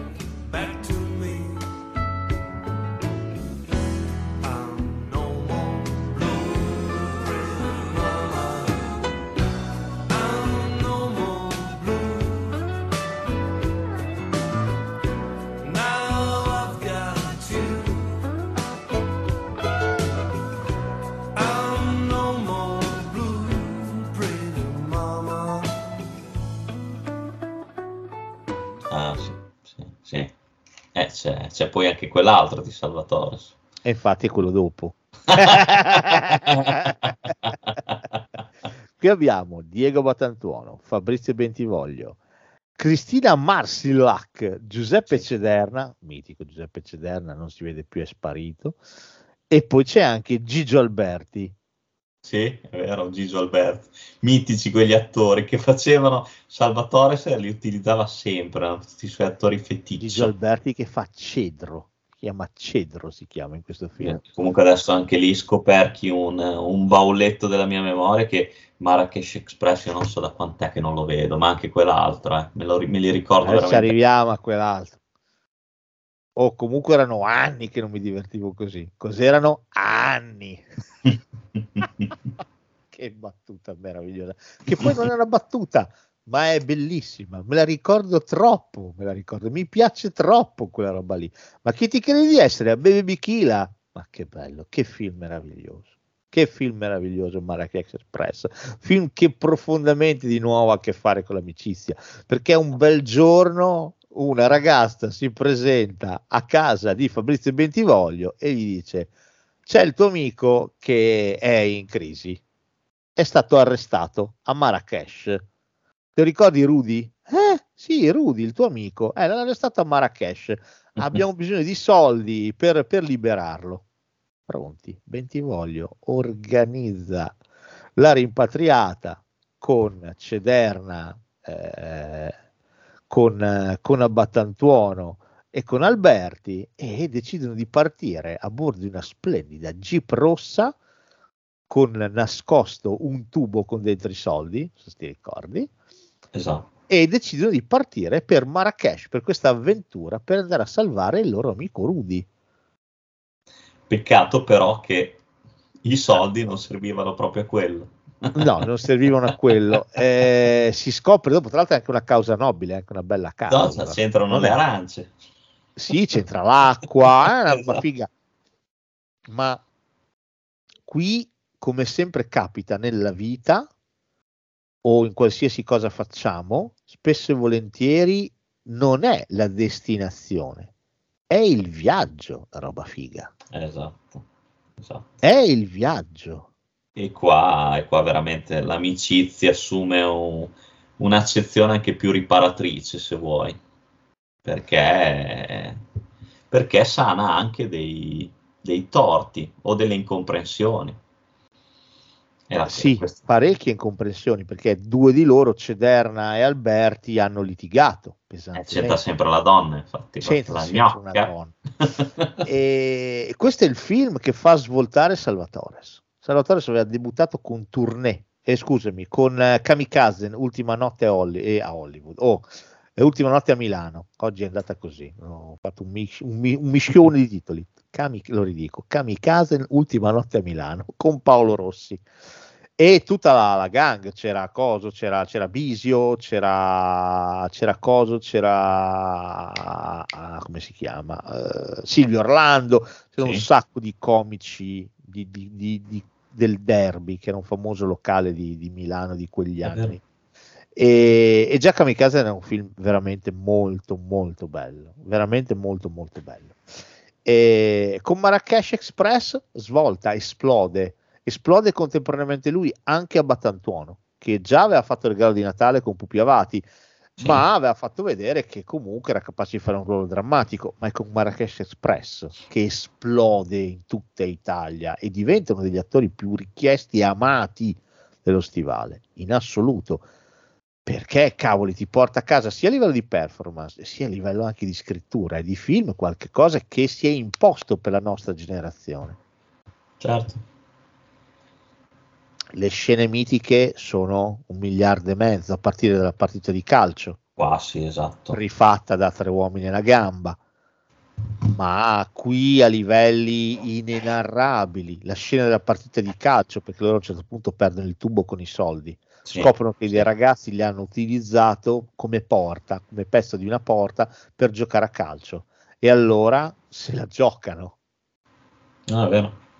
È fantastico. Questo è un No. film bellissimo. Questo con un film sotto la canzone di De Gregori, la leva calcistica Sì, della classe 1968. Che cazzo è quel pezzo? È bellissimo perché è un film veramente su- sui- sul cambiamento, anche qua, amaro ma non come, non come compagni di scuola, cioè qua ti rendi conto del cambiamento, di come, di come il tempo passa e non sei più quello di, di prima, però allo stesso tempo c'è proprio quella sensazione di, di completezza, ad essersi ritrovati per l'ultima volta. Perché in Marrakesh, Marrakesh Express, a differenza di compagni di scuola, tu accetti il passare del tempo. Esatto, c'è la consapevolezza. E quando tu lo accetti che il tempo sia passato, che tu sei cambiato e che loro sono cambiati e se noi possiamo cambiare, allora tutto il mondo può cambiare. Esatto, e Gorbaciov applaude. Esatto, come ci insegna Rocky, a Rocky 4. Allora capisci anche tu che le cose cambiano prospettiva. Sì, Se tu rimani ancorato al passato e vuoi a tutti i costi ritrovare quella roba lì, quelle sensazioni lì, ti stai raccontando un film, una bugia, una favola. e di fatti eh, l'unico che proprio eh, capisce alla fine di vivere in un'illusione è Fabrizio Bentivoglio. Il quale è l'unico deluso per quello che succede Esatto, nel finale. che, che invece era l'unico entusiasta organizzato. Esatto, che è l'unico che dai, dai, dai, no? E invece alla fine è deluso, è l'unico Contro- deluso, E ha come contraltare invece proprio il personaggio di Abat Antoine. che invece si entusiasma lentamente, era il più scettico, Esatto. no? Esatto. Invece più- lentamente si fa conquistare da sembrava il più cinico, infatti, esatto, il più, il più disilluso del gruppo. Ma eh, questo, anche questo secondo me è un film di una commozione anche, c'è Certo. veramente Certo, e ci dice una cosa fondamentale che ritroviamo anche oggi, il passato non torna. Esatto. Questo non so, non so te, ma io l'ho sempre un pochino rassomigliato al fandango italiano. Sai che sì, assolutamente, assolutamente. Tra l'altro i film li ho praticamente visti nello stesso periodo, Eh sì, è vero, perché quindi li ho diciamo amati insieme, da questa Sì, sì. parte e dall'altra parte dell'oceano. è vero, per Questo quanto è- in fandango sì, non ci sia il passare del tempo, cioè loro sono amici che comunque si frequentano abitualmente, Sì, però, però la, la- la- le- la motivazione, le emozioni che si provano proprio è il viaggio, come, come hai detto giustamente tu prima, che fa, che li rende simili. È assolutamente così. Va bene, passiamo al prossimo. Passiamo a quello del 1990, vero? Tournée. Aspetta un secondo che vado a vedere la lavatrice cosa sta facendo. Aspetta, eh. Soldi, soldi, soldi, soldi, soldi, soldi che nessuno di noi ha. Dove li troviamo? Bisogna andare a dar via il culo. E quello è Vabbè. il problema, porca troia. No, d'accordo, no, non stavo parlando di tournée, stavo parlando della mia lavatrice che fa acqua, porca puttana, perde acqua. Ah, ma poi tanta, tanta, non è che ne perde un po', ne perde tanta. Va bene, Carlo, parliamo del film del 1990. Tournée è meglio. Salvatores, di nuovo Bentivoglio, di nuovo a Batantuono. Stavolta c'è anche Laura Morante.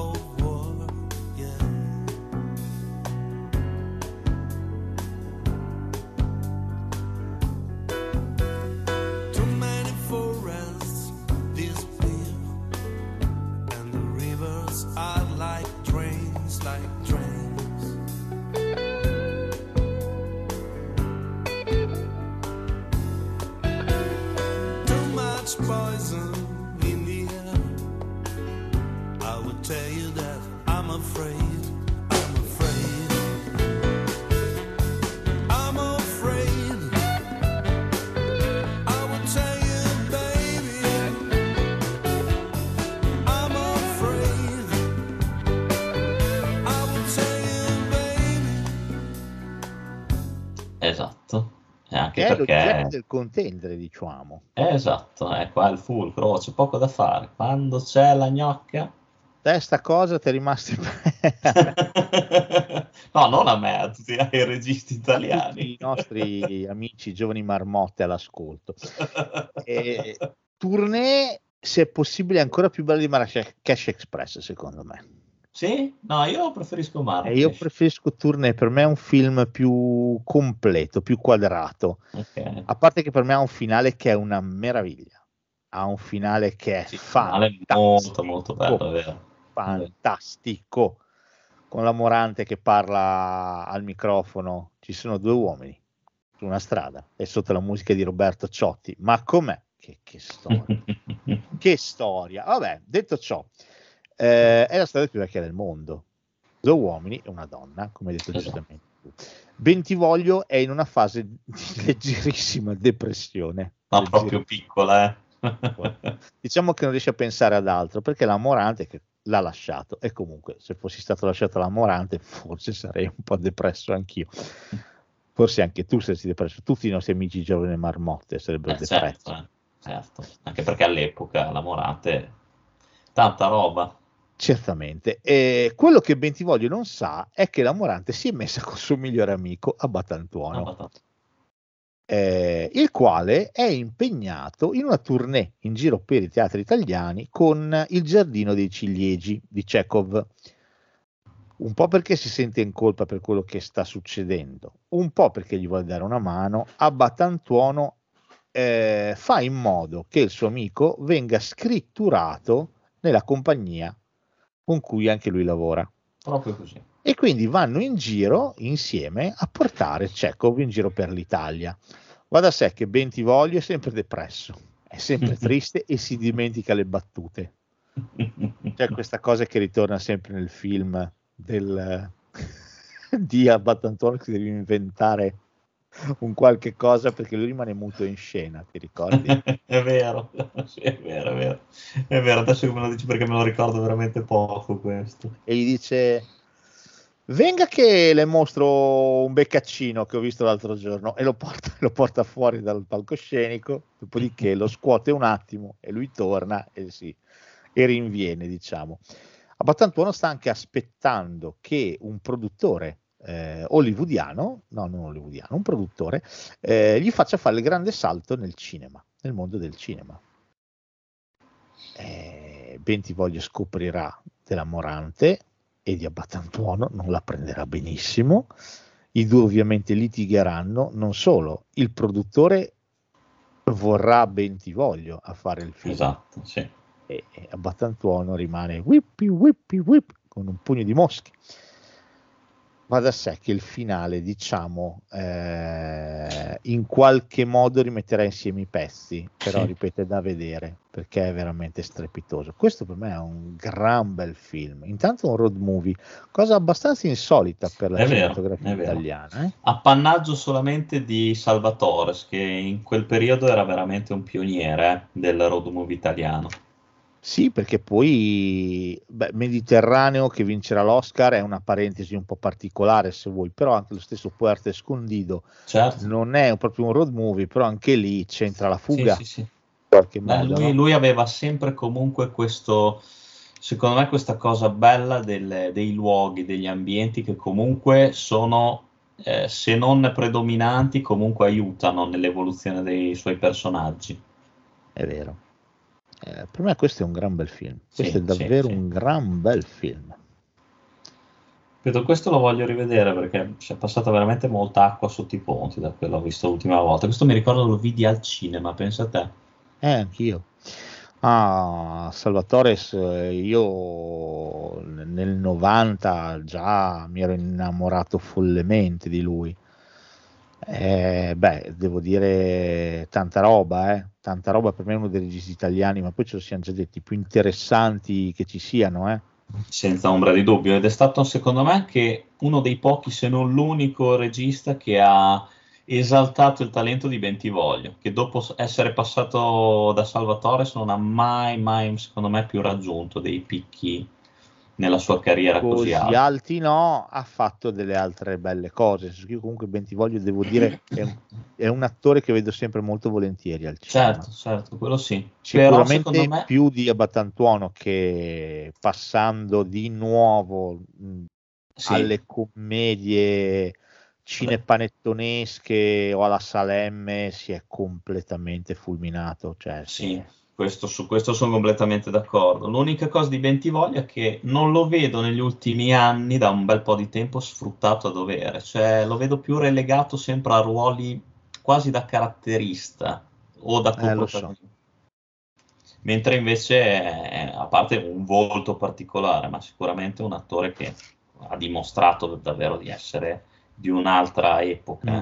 Te l'ho già detto, a me fa, fa impazzire nella lingua del santo insieme ad Albanese. È vero, Per sì. me quel film lì è meraviglioso di Massa Curati. Sì, sì, È vabbè. meraviglioso, lui fa un ruolo molto più di Albanese, fa un ruolo profondissimo, molto bello. Sì, eh, stiamo poi anche parlando di un altro regista che Poi sarà che dentro c'è il Veneto, c'è le- ci sono le zone lagunari che adoro perché fin da piccolo io sono cresciuto in quelle zone lì al mare e i miei hanno una casa in quelle zone, quindi per me rivederci il Veneto, quelle zone lì è stato un tuffo al cuore e lui proprio prende su di sé questa cosa. Devo dire, bello, bello, un bellissimo film, La Lingua del Santo. Sì, Bellissimo. sono d'accordo. Beh, poi a me Ma- Mazzacurati è sempre piaciuto tanto, è stato strappato via la vita troppo presto. È vero, sì, sono d'accordissimo. Vabbè. Va bene, prossima tranche. Stiamo Sì. andando bene, dai, dai. Eh, bei film. Vero che ti ho Molto, trovato molto dei bei bene. film? Sei felice? E, e soprattutto mh, la maggior parte eh, veramente ne avevamo parlato davvero poco, se non mai. Vedi, vedi, vedi, vedi. Bravo, Prossima bravo. settimana ti stupirò con una puntata sulle invasioni aliene. Mm, Eh? Perché no? Perché no? Perché no? Va bene, prossima tranche. Amici nel momento del bisogno, perché ci sono anche quelli. E parto con il film che ha dato il via a questa puntata. Immagini di che film si tratta? un piccolo indizio, per favore. No, vabbè, dai, è un film del 2022, recentissimo, diretto da Scott Mann, interpretato da Grace Caroline Carey e Virginia Gardner, Ma cos'è? ma c'è anche Fall? un piccolissimo ruolo, Jeffrey Dean Morgan. Ma cos'è? Fall! È Fall! Uno dei film migliori dell'anno. Adorato, adorato. Certo, certo, certo, assolutamente sì.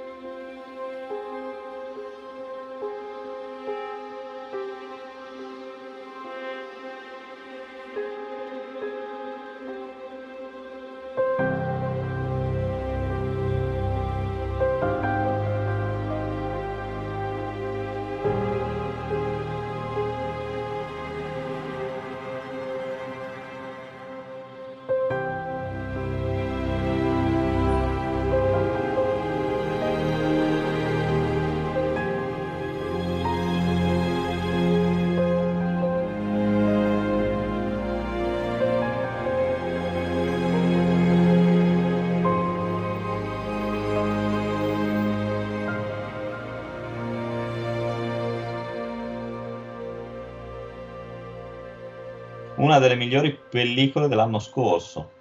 Sono d'accordo. Mi dispiace non averla vista al cinema e non averla vista entro il 2022. Eh, sì, sì. Se no l'avrei messa in classifica. Questa- questo film è fantastico. Questo è un film veramente da strizzapalle. È veramente meraviglioso. Ma bello sto film. Ma quanto è bello. Sì.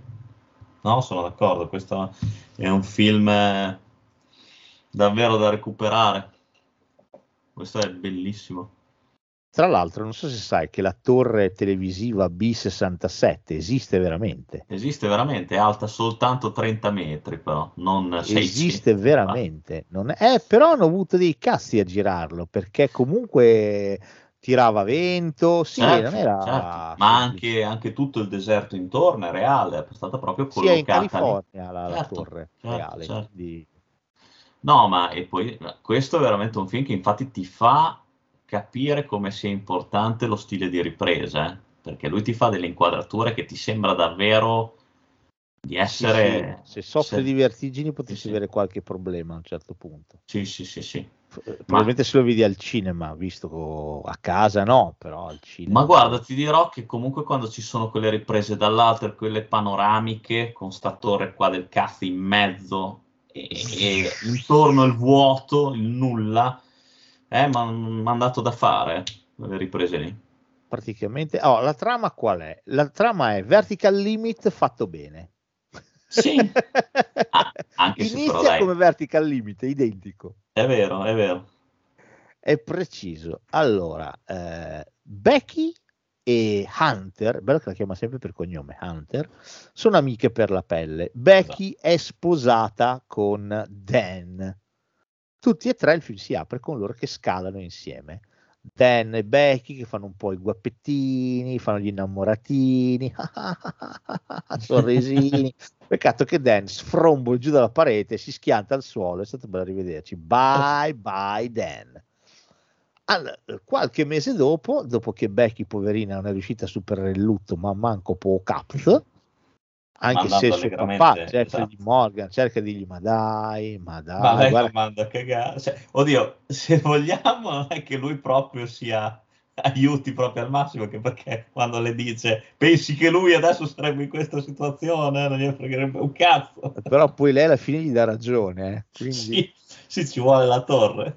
Ci vuole la torre. Vabbè, comunque, eh, no family, no friends, insomma, da sola contro il mondo. Addirittura c'ha un pacco che gli è stato consegnato contro le cene del marito, ancora lì, impacchettate.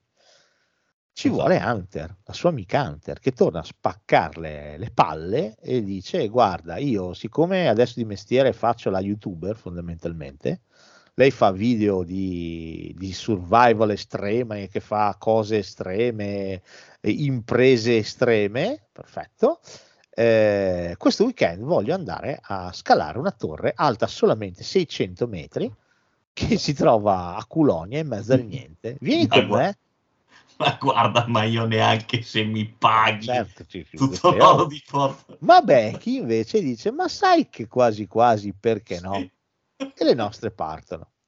Vanno, belle, allegre, felici, scalano e già è molto bella la regia perché ti fa vedere che traballa, Esatto. c'è, ci sono i bulloni allentati, cioè è fatta bene, è giocata molto bene, c'è la, la- la ruggine che ha corroso tutto quanto. Infatti, al primo scricchio lì io saltavo lo Sì, sì, sì, ciao, ciao, ciao, ciao, ciao.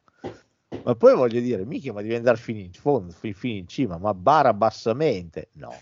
Poi oltretutto il bello, il bello è che cioè, di tutto questo la torre è anche, loro devono fermare la macchina, devono camminare 3-4 km, perché, cioè, Sì, non è propriamente raggiungibile in modo semplice. giusto per essere ancora più isolati, capito?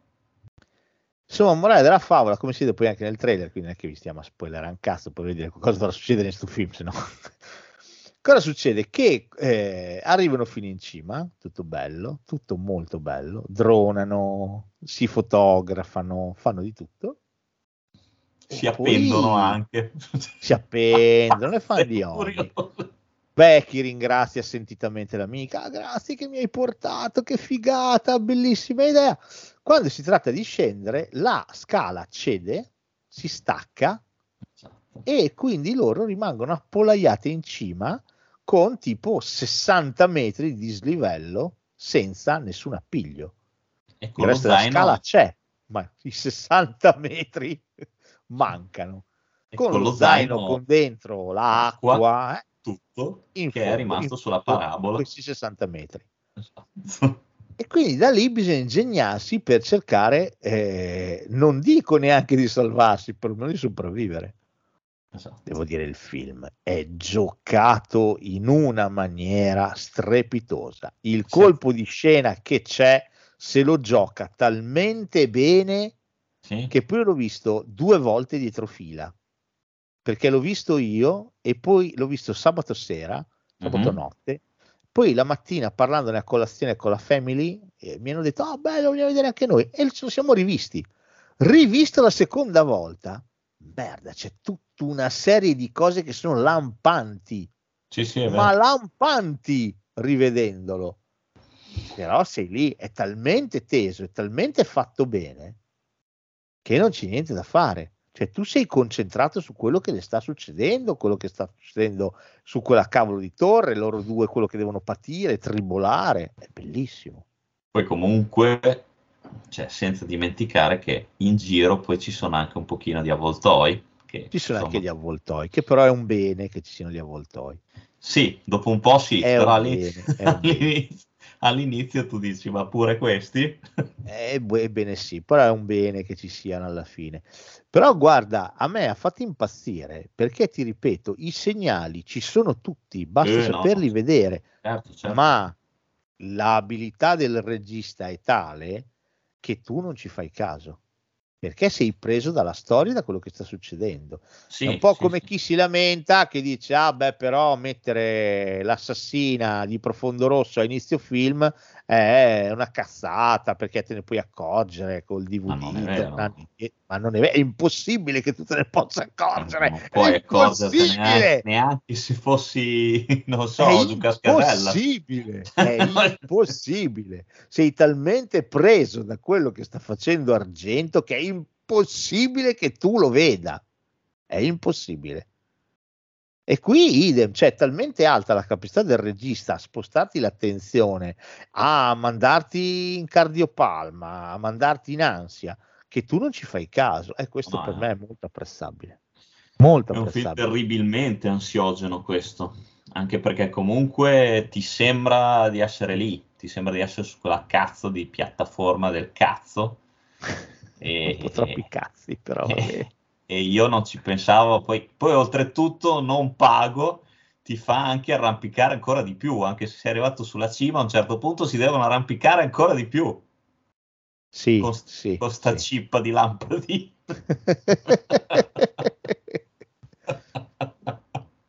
No, è molto bellino sto film, veramente molto molto bello. Bello, bello, bello. Complimenti. No, Idea perché- semplicissima, ma semplice. eh, ma la messa in scena in maniera eccellente, eccellente.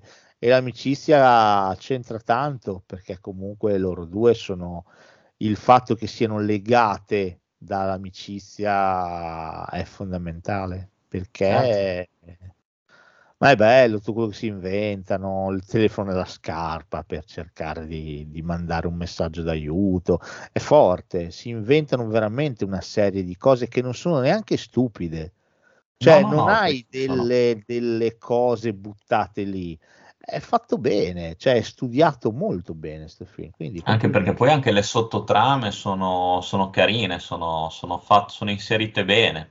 Cioè tutto quello che poi, vabbè, questo non, non si può spoilerare, ma c'è qualcosa anche che poi che però quello è riguarderà. molto prevedibile. Sì, quello secondo me sì, è molto prevedibile, però infatti Ma lo se ste- lo gioca bene perché quella è roba lì stesso, esatto, te la lo rende stesso- manifesta fin da subito, sì, sì. cioè fin da subito capisci. Certo, certo, Questa perché c'è anche lì un indizio, un indizio messo a posto.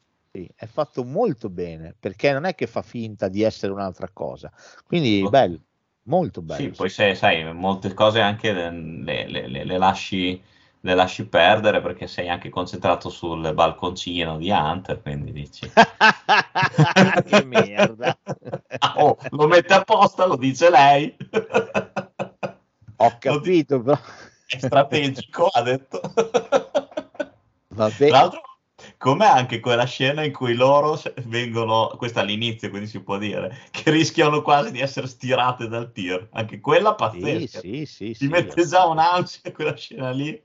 assolutamente. Ah, beh, eh, ro- roba, roba tosta, roba molto tosta. Va bene, prossimo film. di questo sai che secondo me non abbiamo mai parlato. Un film del 2012 diretto da Olivier Nakache e Eric Toledano. È strano che non ne abbiamo parlato perché questo film è veramente celeberrimo. Lo conoscono anche i marziani. Secondo me se vai su Marte c'hanno i DVD di sto film. Sì, sì, lo proiettano tutte le sere a Cocaine Orso per calmarlo. Perché mi sembra giusto. È un film francese, ovviamente. È interpretato da François Cluzet e Omar Sy. E Eh stiamo beh. parlando di Quasi amici. amici.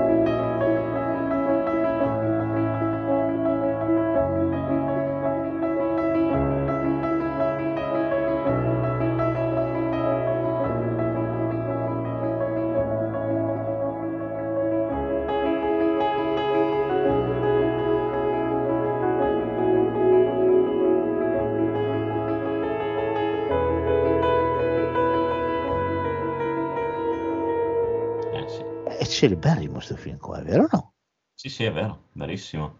Ci hanno fatto il remake, lo spettacolo teatrale. Ma ci lasci perdere lo spettacolo teatrale che, c'è- che ho visto C'è adesso. con- Ruffini, No, c'è Ruffini. Ruffini e Ghini. Chini, secondo me anche, anche Io mi rifiuto di andare a vedere una roba così. Poi sarà bellissimo, eh, per carità, non voglio, però io quando ho visto quella locandina mi ci sono perso dei peli pubblici, te lo dico.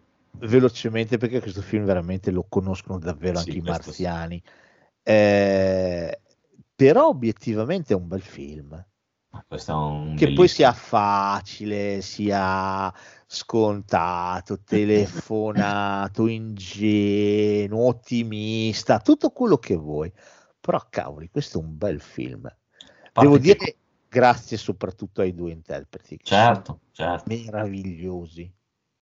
No, ma infatti anche io ho sentito di, di gente che lo, lo critica, eh sì, è troppo retorico, laccato. Capito? Cazzo, parla di un tetraplegico, cosa ti deve far vedere? Lui che si caga addosso? No, ma cioè, non lo so, deve far vedere questo un film? A parte che comunque, a parte che comunque anche quello che hai detto tu, un pochino la tocca il film. Ma c- certamente, Perché però quando lui, lui lo deve cambiare. Però dico, no, no, però, cioè, capito, cioè, non, non è che comunque eh, trascuri degli aspetti comunque anche difficoltosi, eh, del, del- del rapporto che ci può essere tra un tetraplegico e de- delle sue esigenze. eh. Assolutamente, ma sai che mi è venuto in mente, tra l'altro, che potevo inserire, non ci ho pensato, potevo inserire il film con Boldi e De Sica, ancora amici. Eh, Perché non l'hai fatto? Quello lì sarebbe stato Sai il che effettivamente, cioè, era un po' la versione italiana di Quasi Amici, quella lì. Identico, anzi forse è anche più toccante. Ah, guarda, quel film lì fa abbastanza schifo, ma il Abbastanza? finale mi piace da morire di quel film. Sì. Sì, è bellissimo il finale. Il Io- finale intendo proprio gli ultimi 60 secondi, eh. Cioè i titoli di coda. Prima di titoli di coda, quando si vede De Sica che, che si esibisce nel locale vestito da donna, loro ormai sono a Cuba, vivono, e il carrello va indietro e tu vedi che è un carrello. E piano piano arretra, vedi la rotaia che esce dallo studio e si sente stop, buona, ok, e c'è il cast sulla crew che applaudono, buona, la stampiamo, una roba così. A me Sì. quella roba lì mi è piaciuta un sacco, mi è piaciuta, veramente. Però voglio dire anche lì, cioè, Ma io sono, sto diventando vecchio e mi accontento di poco. No, no, lo so, però dico porca puttana, ma non, non- non mi va che De Sica di coppino da Mario Bava. Eh. Cioè, Ma no, non devi pensare a Marione Nostro, devi pensare a un omaggio al cinema, ti svelo il segreto beh. del cinema, non pensare male. Dai, io invece ci ho visto una cosa, Ci hai un visto- gioco con lo spettatore, ci ho Mm, visto. mm, mm. Poi posso dirti, cioè, se devi citare qualcuno che citi Bava, ben venga. Cioè, c'è gente che cita, che cita Siani, che cazzo ne so, cioè meglio citare... Oddio, chi è che cita Siani che lo dependo subito dalle amicizie? Lo blocco. meglio citare Marione, cioè, scusa. Sì, sì, Se però... proprio devi... C'è gente che cita occhiali neri, magari, e invece, Sì, scusa. anche quello. Eh. Comunque, tornando a Quasi Amici, è un gran bel film. Omar Gran Sy bel film, spacca veramente, fa morire dal ridere. Come sempre, poi anche qua diciamo semplice finché vuoi, ma la messa in scena i due protagonisti che fanno, eh, perché comunque funzionano. Omar Sì, assolutamente. me, poi tra l'altro è un bravo attore. Cioè, Sì, lui è molto bravo.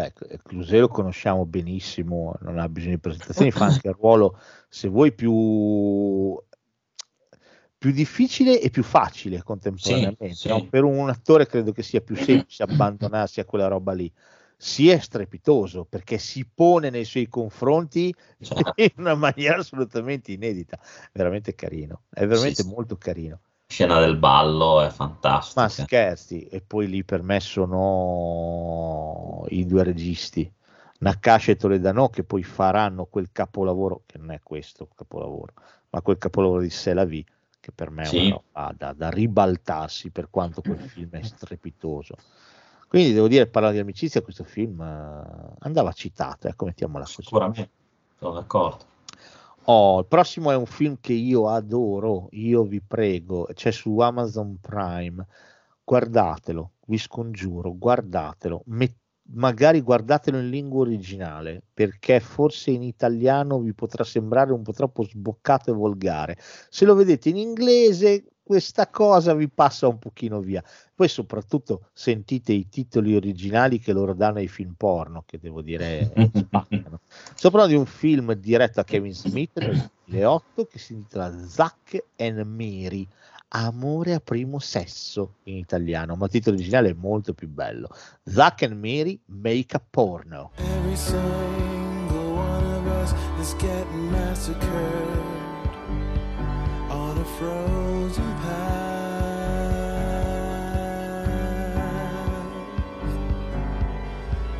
it comes to wipe aside and scratch a name off.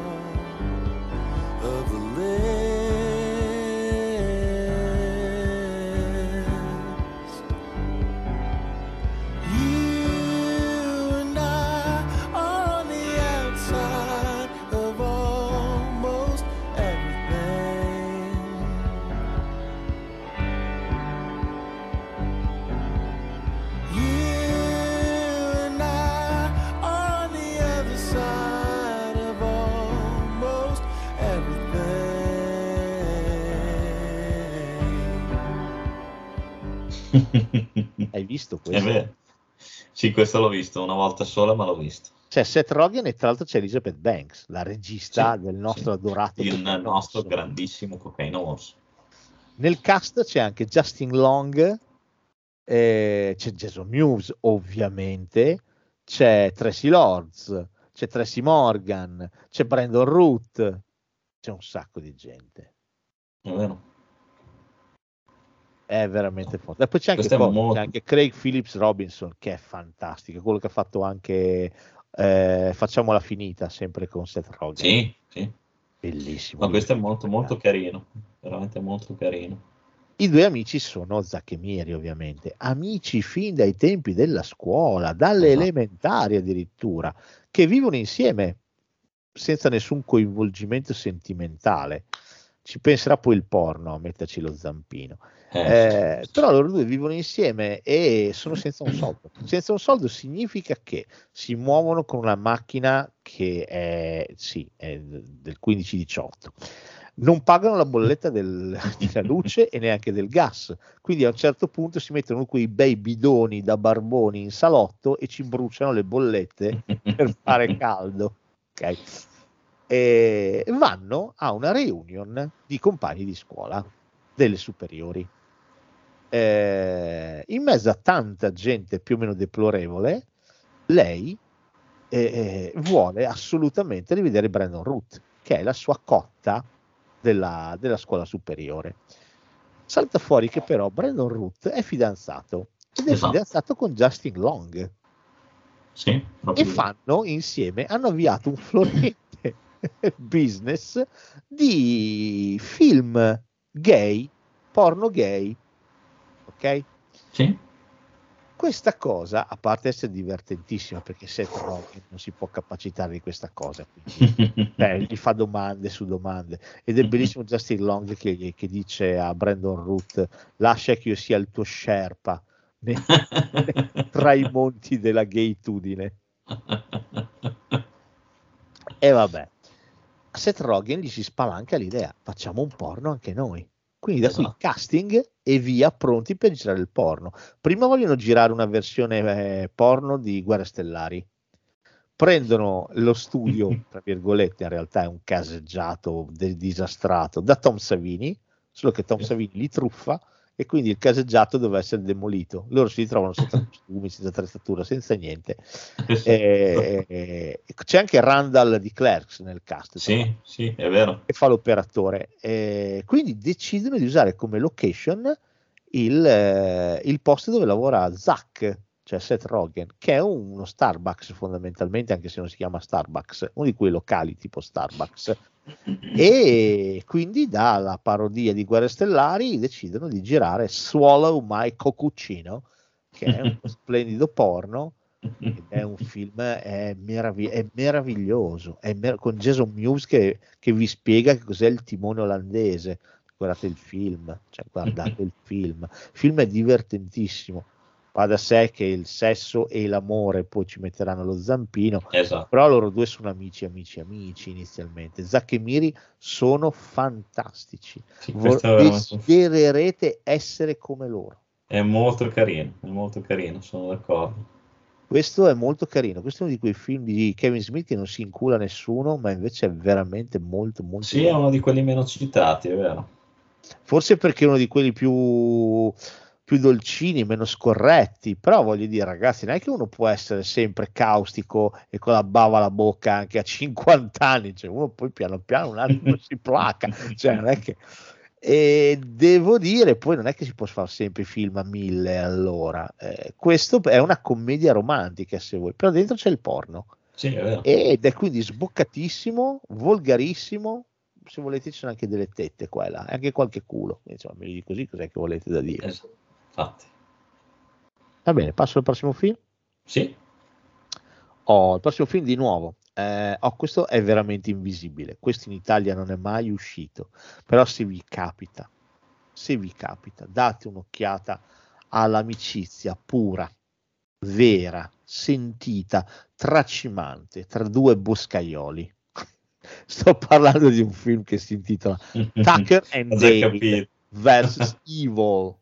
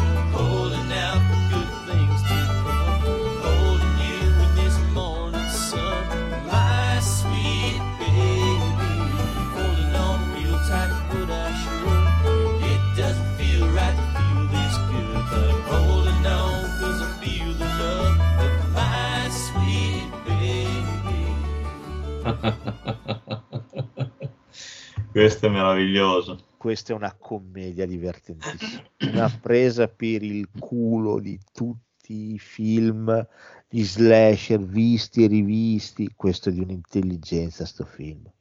Che bello è. Che scimmiotta tutti i redneck.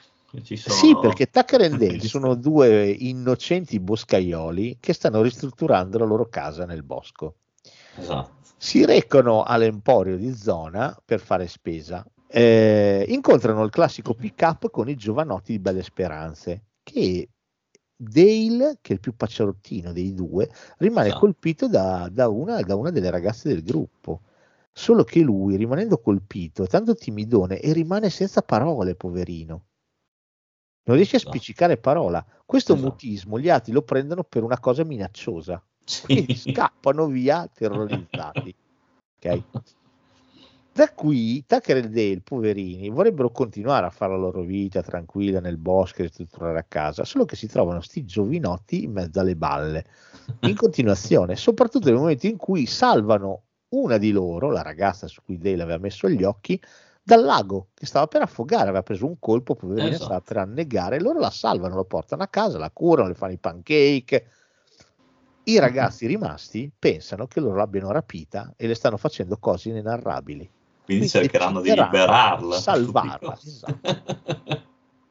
La cosa bella è che sono sfortunati questi ragazzi. sì, molto Uno si sfortunato. spara contro un albero, uno si butta, si tuffa nella cioppatrice, ma poi si tuffa. Ne succede di ogni, ne succedono. E quindi la cosa bella è che Tucker e Dale maturano l'idea che questi si stiano suicidando davanti a loro. Dicono, ma perché stanno facendo tutto questo? Vabbè, il film è bellissimo. È- Poi c'è, io, io lo adoro, Alan Tudyk. Sì, ah, faccia. mi piace tanto anche Tyler eh, Labine, Sì, che è quello sì. che faceva Sock.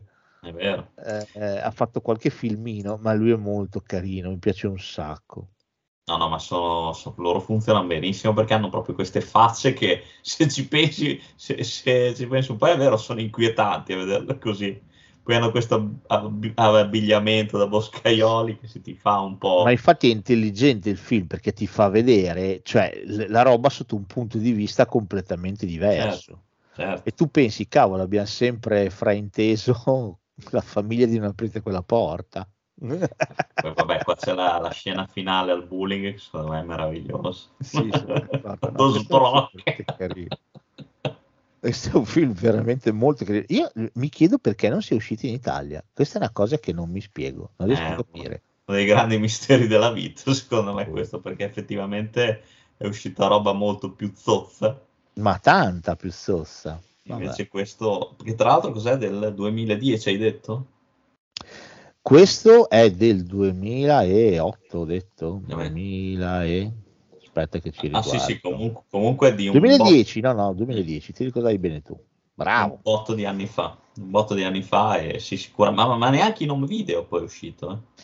No, ma infatti, cioè, almeno una distribuzione in streaming, non No, video, no. niente. Niente. Non capisco perché.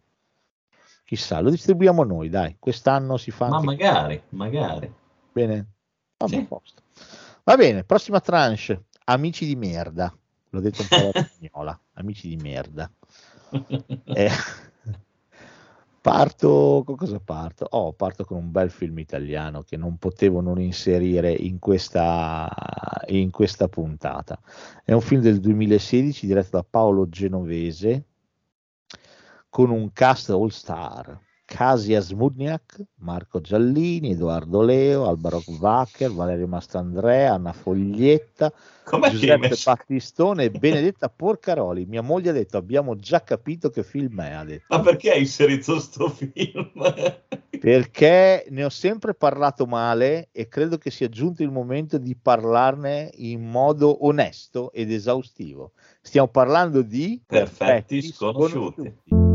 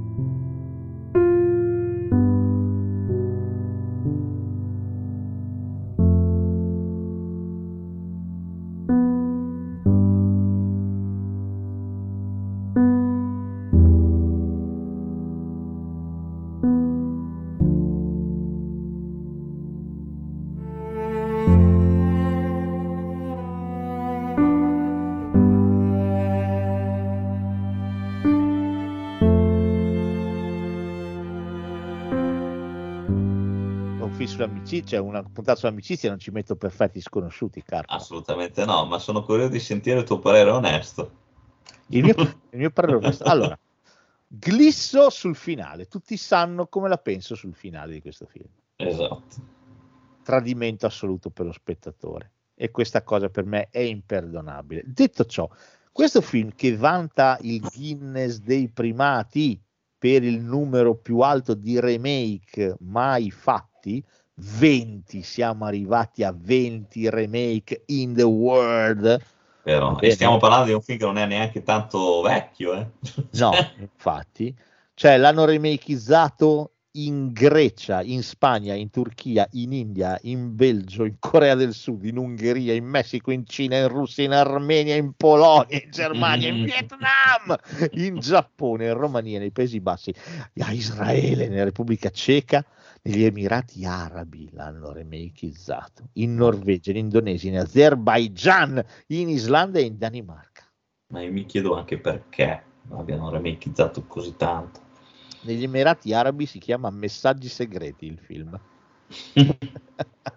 Che potrebbe Nei Paesi Bassi si chiama Halle Hop Tafel. Oh, vabbè.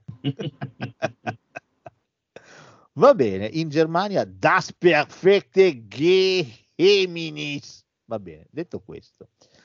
Allora, il film, il film che ha la trama che ormai tutti quanti conosciamo. Esatto. Durante una cena, un gruppo di amici, eh, Facciamo un gioco. facciamo un gioco. La moglie di Giallini, che sarebbe la padrona di casa, insieme a lui, Esatto. eh, ha questa idea. Eh, qual è l'idea? L'idea è che è la foglietta, la moglie di Giallini. Ha l'idea di Come? È la Sputnik, è la, la, la foglietta è la moglie di Leo. È la moglie di Leo. Vedi, è un film che mi è piaciuto. Ti Eh, è, ti è rimasto impresso. È rimasto uguali. Vabbè. Eh, decide, eh, fa la provocazione, dice mettiamo tutti i cellulari sul tavolo. Esatto. Eh, da questo punto in poi, durante la cena, tutti i messaggi che riceviamo andranno letti ad alta voce. Non solo, le chiamate che riceviamo bisognerà rispondere col viva voce. Mhm. Ok? Questo è il gioco, questa è la provocazione. Da qui, con questo abbozzo di trama, ne ho sentite di ogni film horror. Ah, uno dei film più potenti sulla nostra società, su come siamo diventati, su come ci hanno fatto diventare, sui social. Ne ho sentite di ogni. Fatto sta che dato per assodato questo che io chi sono io per dire che non avete ragione, avete pienamente ragione. Il film per me qualche criticità ce l'ha. Primo, minchia, tutti quanti hanno delle, delle seghe allucinanti. No, ma poi posso dire la prima criticità, secondo me, che Vai. il gioco lo propone proprio quella che non doveva Ci proporlo. arrivavo, ci arrivavo, era il secondo punto. Ah, era il secondo per te. Era il secondo punto. Allora, tutti hanno delle seghe, tutti, tutti. La Rockwacker che è quella che sta con Leo. No, sta con Leo la Rockwacker. No, la, la- è la cosa, la foglietta. La No, Rockbacker. la Rockwacker, con chi sta la Rockwacker? Eh, c'è quell'altro, non mi No, ricordo. sta con la... Sì, sì, sì, sì, sì. Aspetta, vediamo un po'. che adesso... No, ma... eh, Perché aspetta, ti ricordi che la foglietta è quella che si alza la gonna lì davanti a Leo perché gli dimostra hai ragione, sì, sì. la Rohrwacher, aspetta che fa bianca, adesso sto leggendo. Allora, Aiutami, Carfa. ecco, sta con Coso, con Mastandrea. Ah, con Mastandrea, perfetto. Lei, per esempio, che sembra la più innocente di tutti, per esempio, a parte che ha ammazzato uno, non è lei quella che ha ammazzato uno, e, ma- e Mastandrea è finito in galera al posto suo. S- Sì. di sì. Sì, si è fatto la galera lui al posto di lei. Eh? Non, mi- non è che mi è rimasto molto impresso. No, no, no, lei ha ammazzato uno, lei ha ammazzato Sì, uno vero, e lui vero. si è fatto la galera al posto di lei. Una. Eh, poi c'è eh, Leo che si tromba anche i sassi, Esatto. va bene. E eh, cosa fa? C'ha la segretaria che è incinta di un bambino suo. Giusto? sì, Sì, sì. Guardo bene, perfetto. Eh, poi c'è leggendo. quell'altra che non mi ricordo chi è del gruppo che vuole mandare all'ospizio la suocera. Cioè, ognuno è là la foglietta. Però adesso no, ho pestato una merda io, hai ragione. Hai ragione tu invece. Leo e la Rohrwacher sono appena sposati e Mastandrea e la foglietta invece sono insieme. sono, sono- sono Oh, sposati. vedi, vedi, vedi, vedi che mi ricordavo, vedi che mi ricordavo. Sono sposati, Sì, sono, sono sposati, sposati da tu- poco. tutti e due, Nonostante esatto. ciò, nonostante ciò, lui la cornifica Esatto. ai, come un branco di stambecchi in fuga da cocainorso. Eh, boh, va- cioè, quindi ognuno ha delle seghe, ma grosse seghe, grosse, cioè non robetta. Punto 2, cioè, anzi, punto 2, il 3 è Il- quello che prima. Il Punto due, primo per me, ma- esatto. ma che cazzo dici di fare sto gioco qua? Ma perché, perché dite sì? Cioè, a me se non concesso che chi decide di, di- proporlo è un- una cogliona perché pure lei ha degli scheletri in armadio che Esatto. non finiscono più. Ma anche gli altri, cioè tutti avete delle robe da nascondere, ma perché dite sì? Sì, Ma perché? Cioè non si spiega perché dite sì, che siete deficienti. Quarto e ultimo, ma è possibile che in una cena vi arrivi tutta questa quantità di sms Sì, esatto. compromettenti? Ci fosse uno che dice oh ciao, bella lì, come stai? No, tu- tutti Cioè, come se chi dovesse chiamarli si fosse messo d'accordo. Oh, li messaggiamo, li chiamiamo tutti adesso. Io non lo so. Poi il film, sempre onestamente parlandone, può avere dei momenti. Battistone che Sì. si scambia il telefono con Mastandrea, che anche Ah. lui c'ha l'amante. Esatto. E Anche Giallini qua mi è piaciuto. Giallini, eh, per me le due scene che hanno senso sono Giallini che parla con la figlia dei preservativi. Esatto. Quella è una scena che mi è piaciuta molto, poi da papà l'ho sentita tanto. L'altra è quella quando scambiano il telefono Battistone e Mastandrea, che Mastandrea dice: Oh, sono stato, sono stato gay tre quarti d'ora e già ho capito che la storia non mi piace, Esatto. più o meno. Sì, sì, sì, è vero. è E vero. quindi quelle due cose lì mi sono piaciute, cioè le ho trovate ben scritte, ho trovato che fossero un- un- un'idea intelligente, ma tutto quello che ci sta attorno, che andrebbe a presupporre che più o meno ognuno di noi, tutti quanti noi, allora, intanto non conosci nessuno veramente, e fin qua ci posso anche stare, però minchia. Così tanto. il anche per- crogiuolo del male, porca puttana. Poi, porca, cioè, ma ripeto, ma c'hai delle seghe, ma fai sta roba qui? Ma anche, ma anche no. Quindi io non capisco il eh, o la gente si, si diverte a vedere ste robe qui perché boh, non lo so. A vedere mandare in merda la vita degli altri, non te lo so dire. Eh, ma è perché è per il discorso che abbiamo fatto all'introduzione di questa puntata. Ah, può essere Carson, Ma- però lì più la mescoli più puzza, cioè Ah, poi sì, più lì sì. più si arrampicano sugli specchi, inventano Sì, sì, sì. minchiate, è sempre peggio. Sì, sì, è vero. L'unico è Giallini che non ha niente da L'unico è nascondere. Giallini che poveretti infatti se lo- con la moglie lo, lo- lo tradisce. cioè, Eh vabbè. Tra l'altro lui è rimasto l'unico a avere rapporto con la figlia perché È la vero. moglie in un periodo difficile, non parla più con la figlia.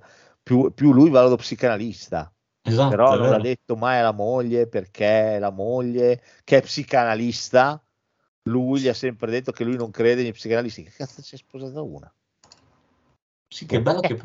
Perché lei deve essere psicanalista? Poi Perché lei si incazza anche lei si quando... incazza? Che, che proprio non si dovrebbe incazzare. Sei una psicanalista, vada da uno psicanalista, qual è il problema? Eh!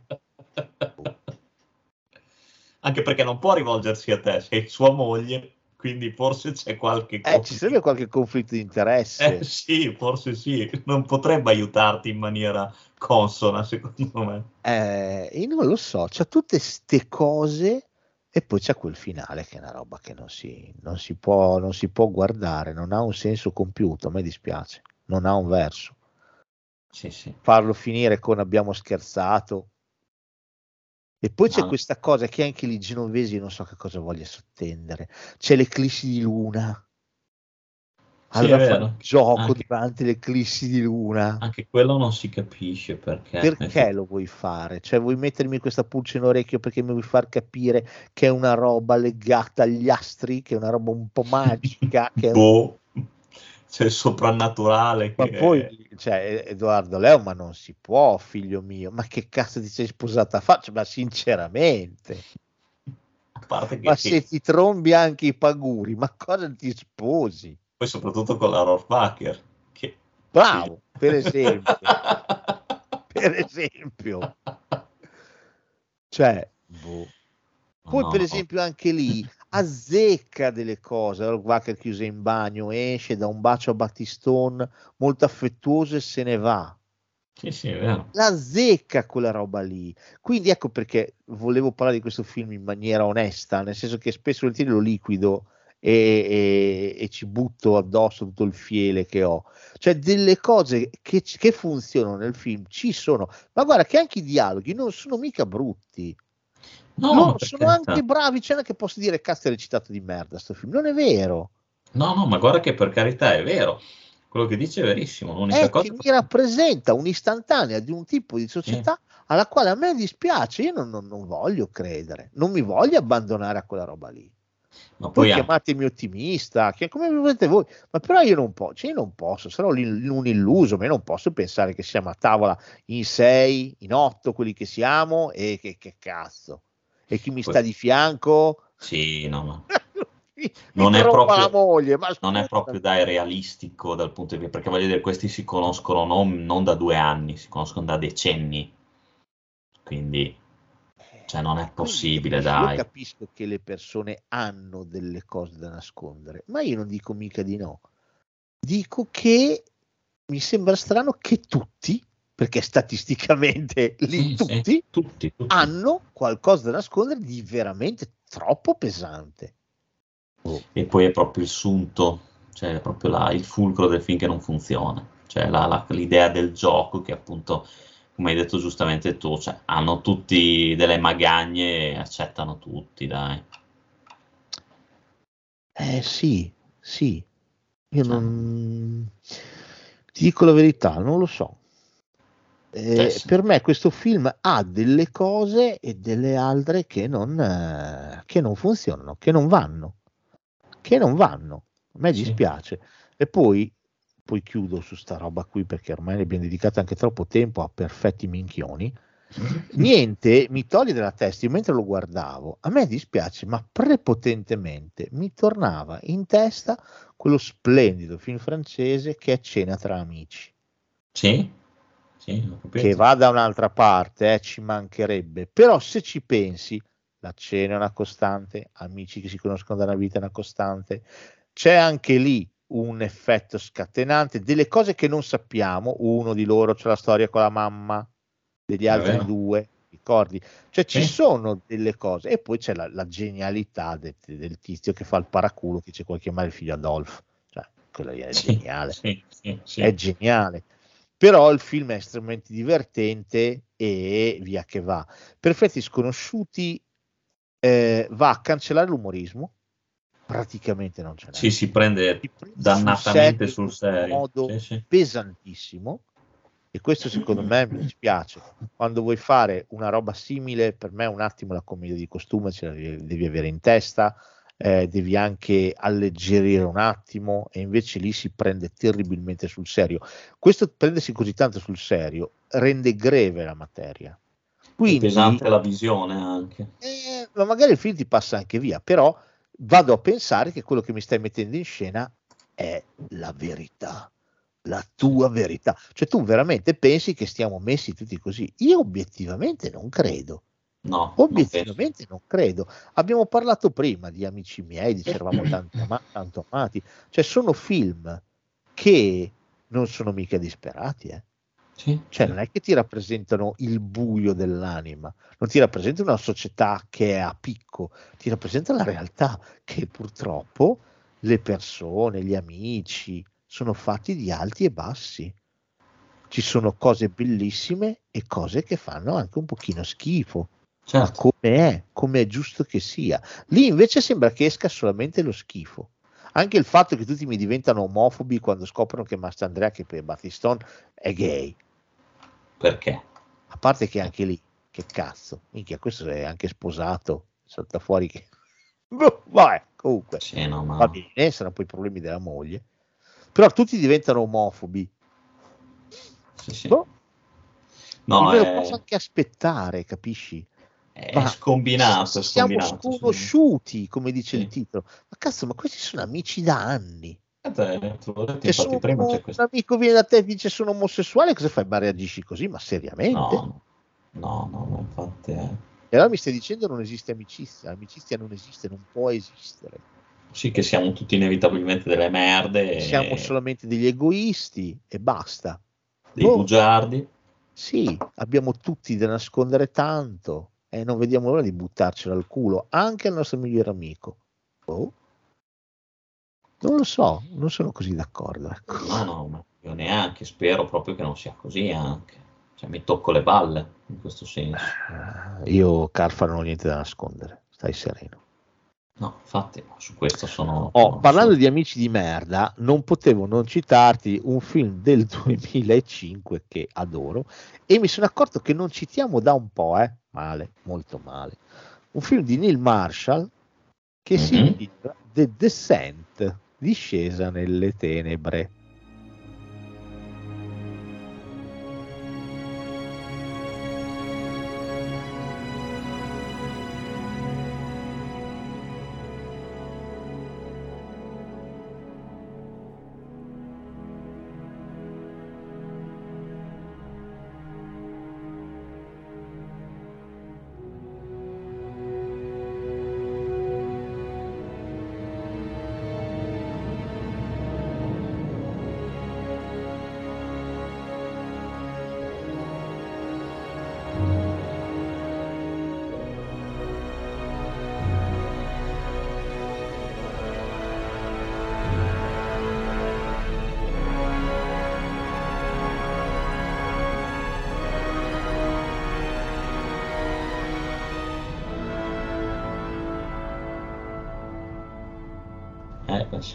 Qua Beh. l'amicizia di merda c'è. Beh, Non uno direi che non è proprio un'amicona, amicona, amicona. No, no, no, perché cioè, anche lei, insomma, ha le sue esigenze. ha le sue esigenze. Allora, The Descent è uno dei film che anni fa, quando è cominciato degenerando, era il lontano 2016, citavamo, non dico ad ogni episodio, ma quasi. È vero o no? Ti ricordi? Sì, sì. Lo citavamo vero, vero. spessissimo, Ne citavamo, perché- parlavamo, ricorreva, ricorreva sempre. di cui siamo Eh. entrambi profondamente innamorati. Eh, Certo. Tra l'altro ho spaccato le palle all'universo mondo, l'ho fatto vedere a mia figlia, mia figlia l'ha fatto vedere ai suoi compagni di classe, insomma, sì, sto, sto seminando quando posto The Descent. Per me è un horror seminale e splendido, a parte Sì, che Ciro Ippolito gli ha fatto causa per Alien 2 perché pensava che fosse un clone di The Descent. Eh. Ciro Ippolito che fa causa mi fa morire. ha fatto causa Neil Marshall, capito? Per avergli capiato l'idea delle grotte. Ah, però, eh, Who is this Ciro? però effettivamente, cazzo, ha copiato l'idea di ambientare un film nelle grotte. Mm. Ah, aspetta bene, allora non so, ne ambientiamo un film per strada a chi possiamo far causa? Non lo so. Un film in montagna a chi facciamo causa? È tutto così? Facciamo- Perché non ha fatto causa anche ai Goonies, Ciro Ippolito, che quello ci sono le grotte. No, è stato prima, credo, i Goonies. No, forse No, è stato dopo Siamo lì. dell'85 i Goonies. siamo lì, siamo lì, siamo lì, siamo lì. Eh, cosa è dell'82? Di... Eh, cazzo, hai ragione, eh, poteva fare causa ai Goonies tutta la vita, tutta la vita ai Goonies. Il finale è chiaramente copiato da Eh, ma Alien 2 sulla Terra. Scherzi, voglio dire. Cioè, Sì, sì, no, hai ragione. C'è anche quell'altro film che si chiama Sanctum, anche quello ambientato in una grotta. Ma se vuoi anche 13 vite, cioè ce n'è finché... È chiaro, è 13 vite, poi c'è anche sia l'originale, cioè la versione thailandese che quella americana, deve fare Certo, sì, lì. distinte. eh. alla grandissima.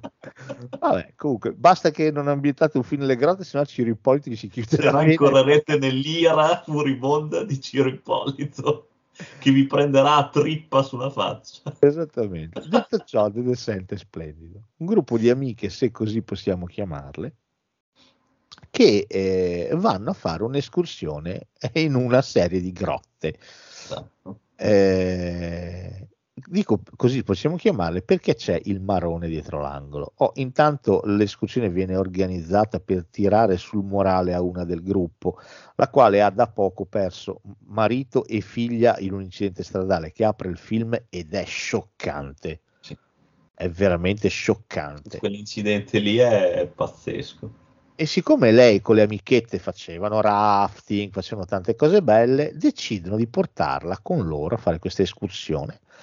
E così per tirarle un po' sul morale. Ed è effettivamente una splendida idea perché la, la capogruppo Juno non solo non si porta dietro la mappa, non segnala la posizione a nessuno e va un po' nelle grotte un po' a cazzo di cane perché si sente Indiana Jones in gonnella ma a un certo punto c'è anche un crollo e quindi le nostre rimangono bloccate sottoterra. Ma se Esatto. solo questo fosse il problema, oi, chissà, forse ce la potremmo anche cavare. Eh, solo che nelle grotte ci sono degli inquilini che non sono molto contenti Eh sì, anzi, cioè, loro sono poverini, sono le vittime perché dicono venuti a rompere voi i maroni a noi.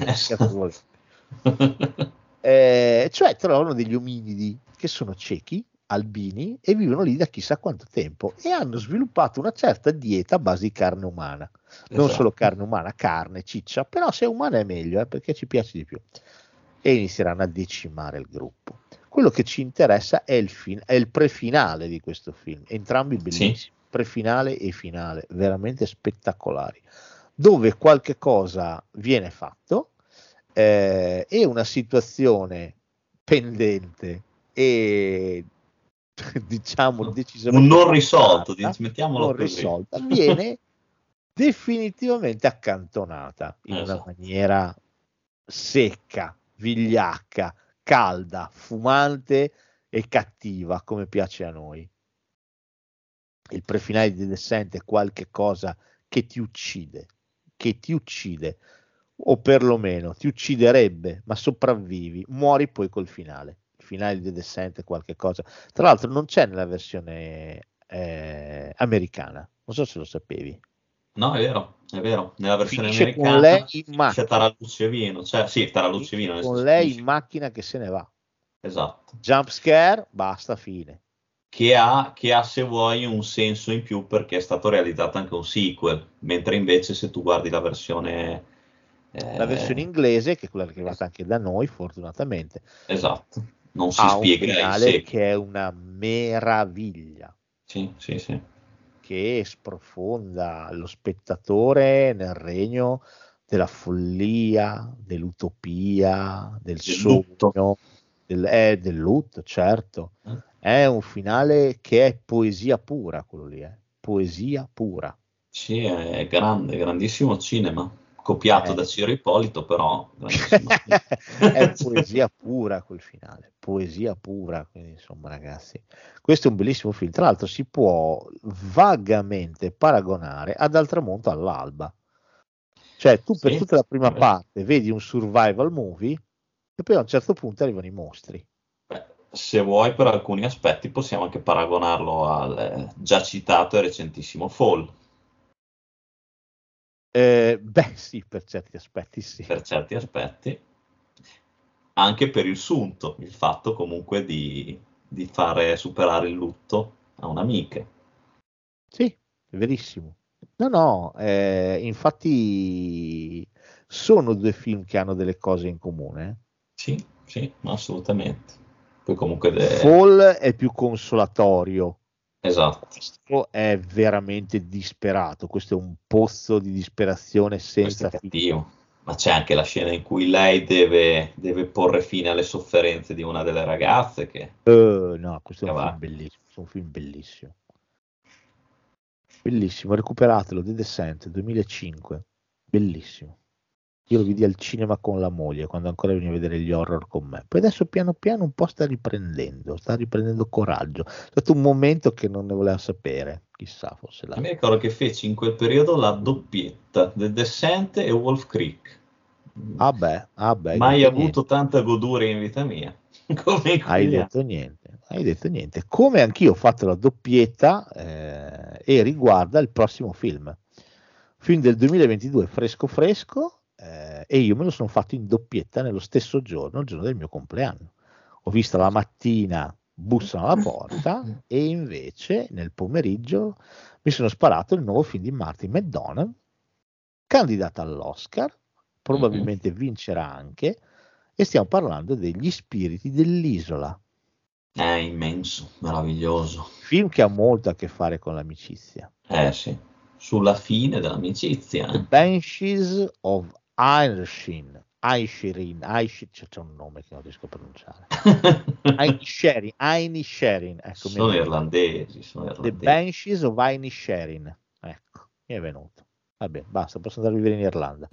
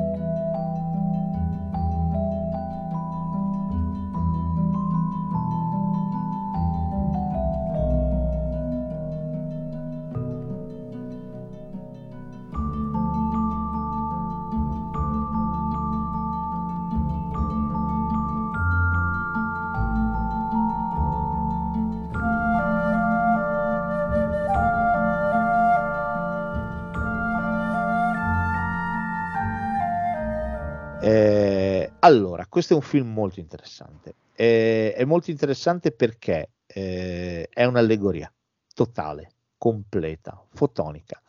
Parla di amicizia, ma soprattutto parla di guerra civile. Parla dell'insensatezza della guerra civile, eh, che è come un fantasma nel film, eh, aleggia dall'inizio alla fine, viene citata in continuazione se non vi fosse chiaro questo parallelismo, nel finale viene proprio espressamente citata dai due protagonisti, Sì. i quali Brendan Gleeson strepitoso, strepitoso. Lo merita E- lui, secondo me, l'Oscar, piuttosto che... non mi ricordo come si chiama il ragazzo. Ah sì, beh, lui è strep- beh, poi c'è Colin Farrell, meraviglioso, e poi lui si chiama, te lo dico subito, si chiama Barry Keoghan.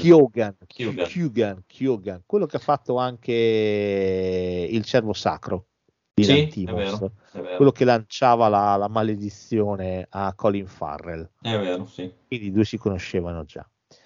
E Gleason a un bel momento decide che non vuole più essere amico di Colin Farrell. Tutti i pomeriggi Farrell arriva a casa sua, siamo nel 1923, in questa isoletta al largo dell'Irlanda, va a casa sua alle due, cascasse il mondo, e gli dice andiamo al pub, lo preleva e lo porta al pub. Un bel giorno Gleason dice no. Al che Farrell dice, beh, nel senso che vado avanti io, tu mi raggiungi? E l'altro gli risponde, beh sì, facciamo che vai avanti tu. Esatto. E tutti si sorprendono quando Farrell arriva da solo al pub. E gli dicono, avete litigato? avete litigato?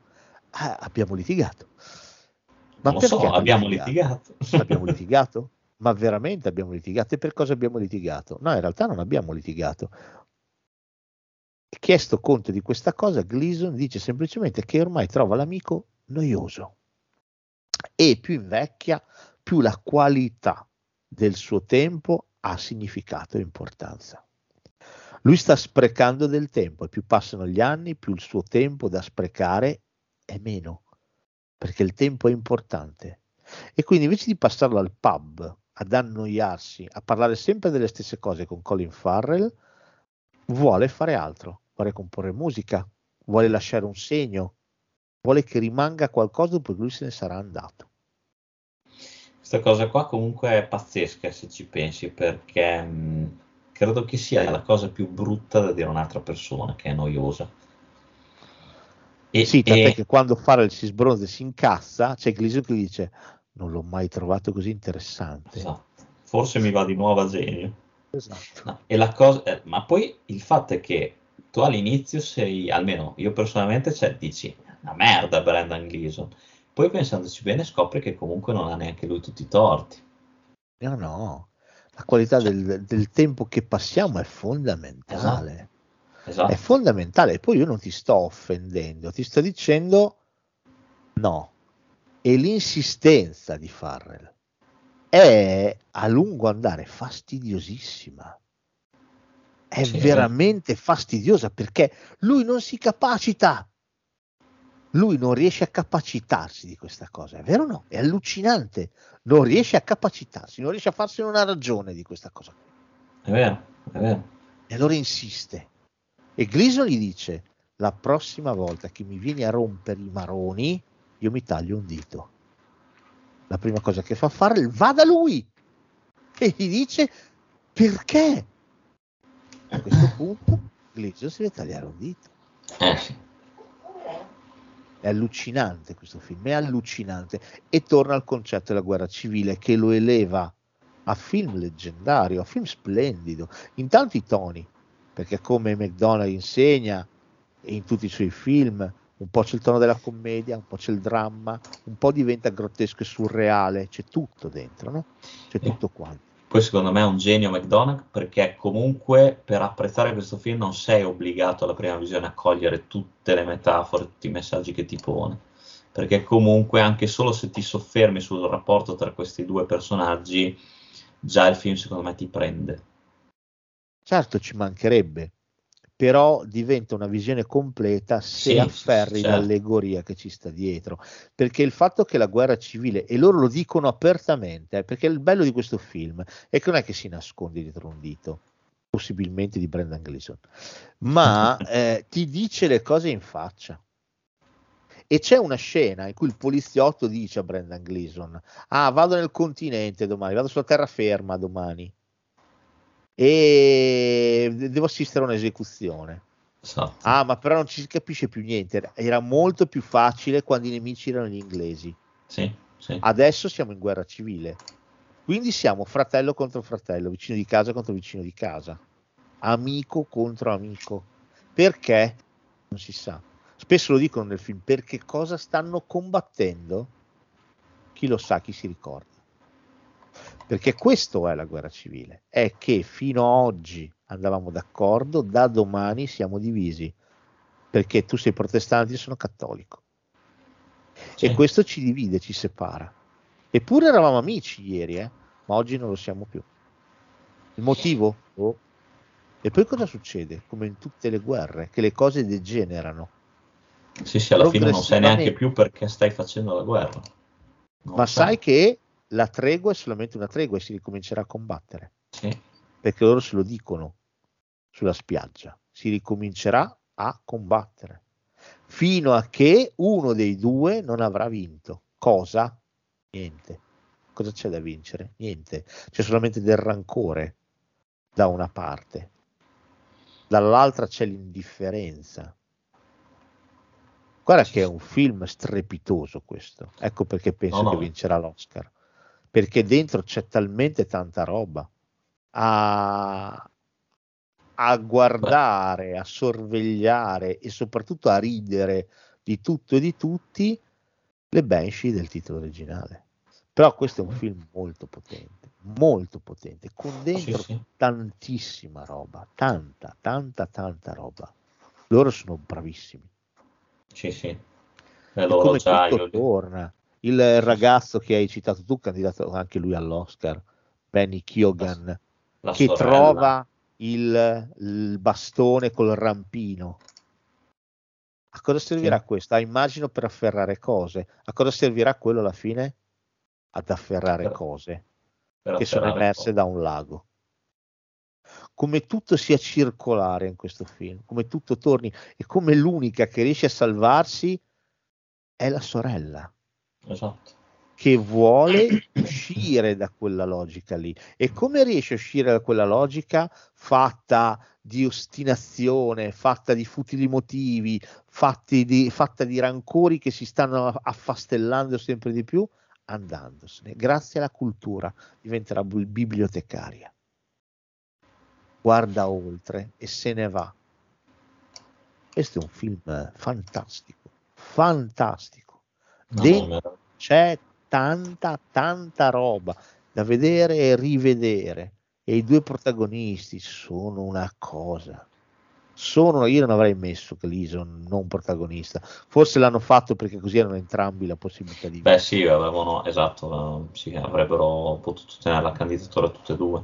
però sono veramente strepitosi, sono strepitosi. Film fatto di dettagli, il cane, le cesoie, Ma anche la, la- insomma, la, l'asi, l'asinella. l'asinella, L'asinella è straziante. l'asinella, ma porca puttana l'asinella. L'unica cosa è che lui ha veramente amato, Esatto. Eh, però è un danno collaterale, vedi, quello è un danno collaterale sì. vero e proprio. l'innocenza nel mezzo di una guerra è sempre, Certo, è sempre certo. quella che viene distrutta, devastata. certo, che paga il prezzo più alto. Esatto. È bellissimo questo film. No, no, questo è un film meraviglioso. Poi McDonagh, boh, è un regista che io personalmente trovo uno dei migliori in circolazione adesso. Sono d'accordo. No, Anche perché fa-. Lui fa veramente quel cazzo che gli pare. Ancora adesso uno che gira quello che vuole e lo fa con, con una maestria, secondo me. Poi con nei suoi film, facci caso anche in questo, sono i luoghi, anche qui sono, sono protagonisti. Sono d'accordo. Va bene, volevo chiudere con l'ultimo film. Sì? Eh, una, micro, una micro tranche di chiusura che si chiama Amici Animali. Ok. E se io ti dico Amici Animali, qual è il film dove gli amici animali sono più amici degli amici degli amici degli amici possibili e immaginabili? Dai, lo so che tu hai voluto inserire a Cico a tutti i costi. È un film del 2009 diretto da Lassie Hallström. Ah, vedi, vedi che un po' ti conosco. Te l'ho messo apposta solo per te. No, come per me. Per te, per te. Mi caghi il cazzo con sto film. Ogni due So puntate che- dici, "Eh, poi parleremo anche. Me lo citi sempre. Ma no. Sì, te lo giuro, me lo citi in continuazione. Ho detto, bisogna che glielo metta, se no... So che è un guilty pleasure anche tuo, dai, che tu... Ma, ma proprio manco per... Comunque Dopo- c'è dopo Richard Gere nel cast. Hai Esatto. indovinato? Eh, forse sì. Sì. Credo che sia a Hai 5 il mio indovinato anche migliore. mia moglie, hai indovinato anche mia moglie. Anda di là.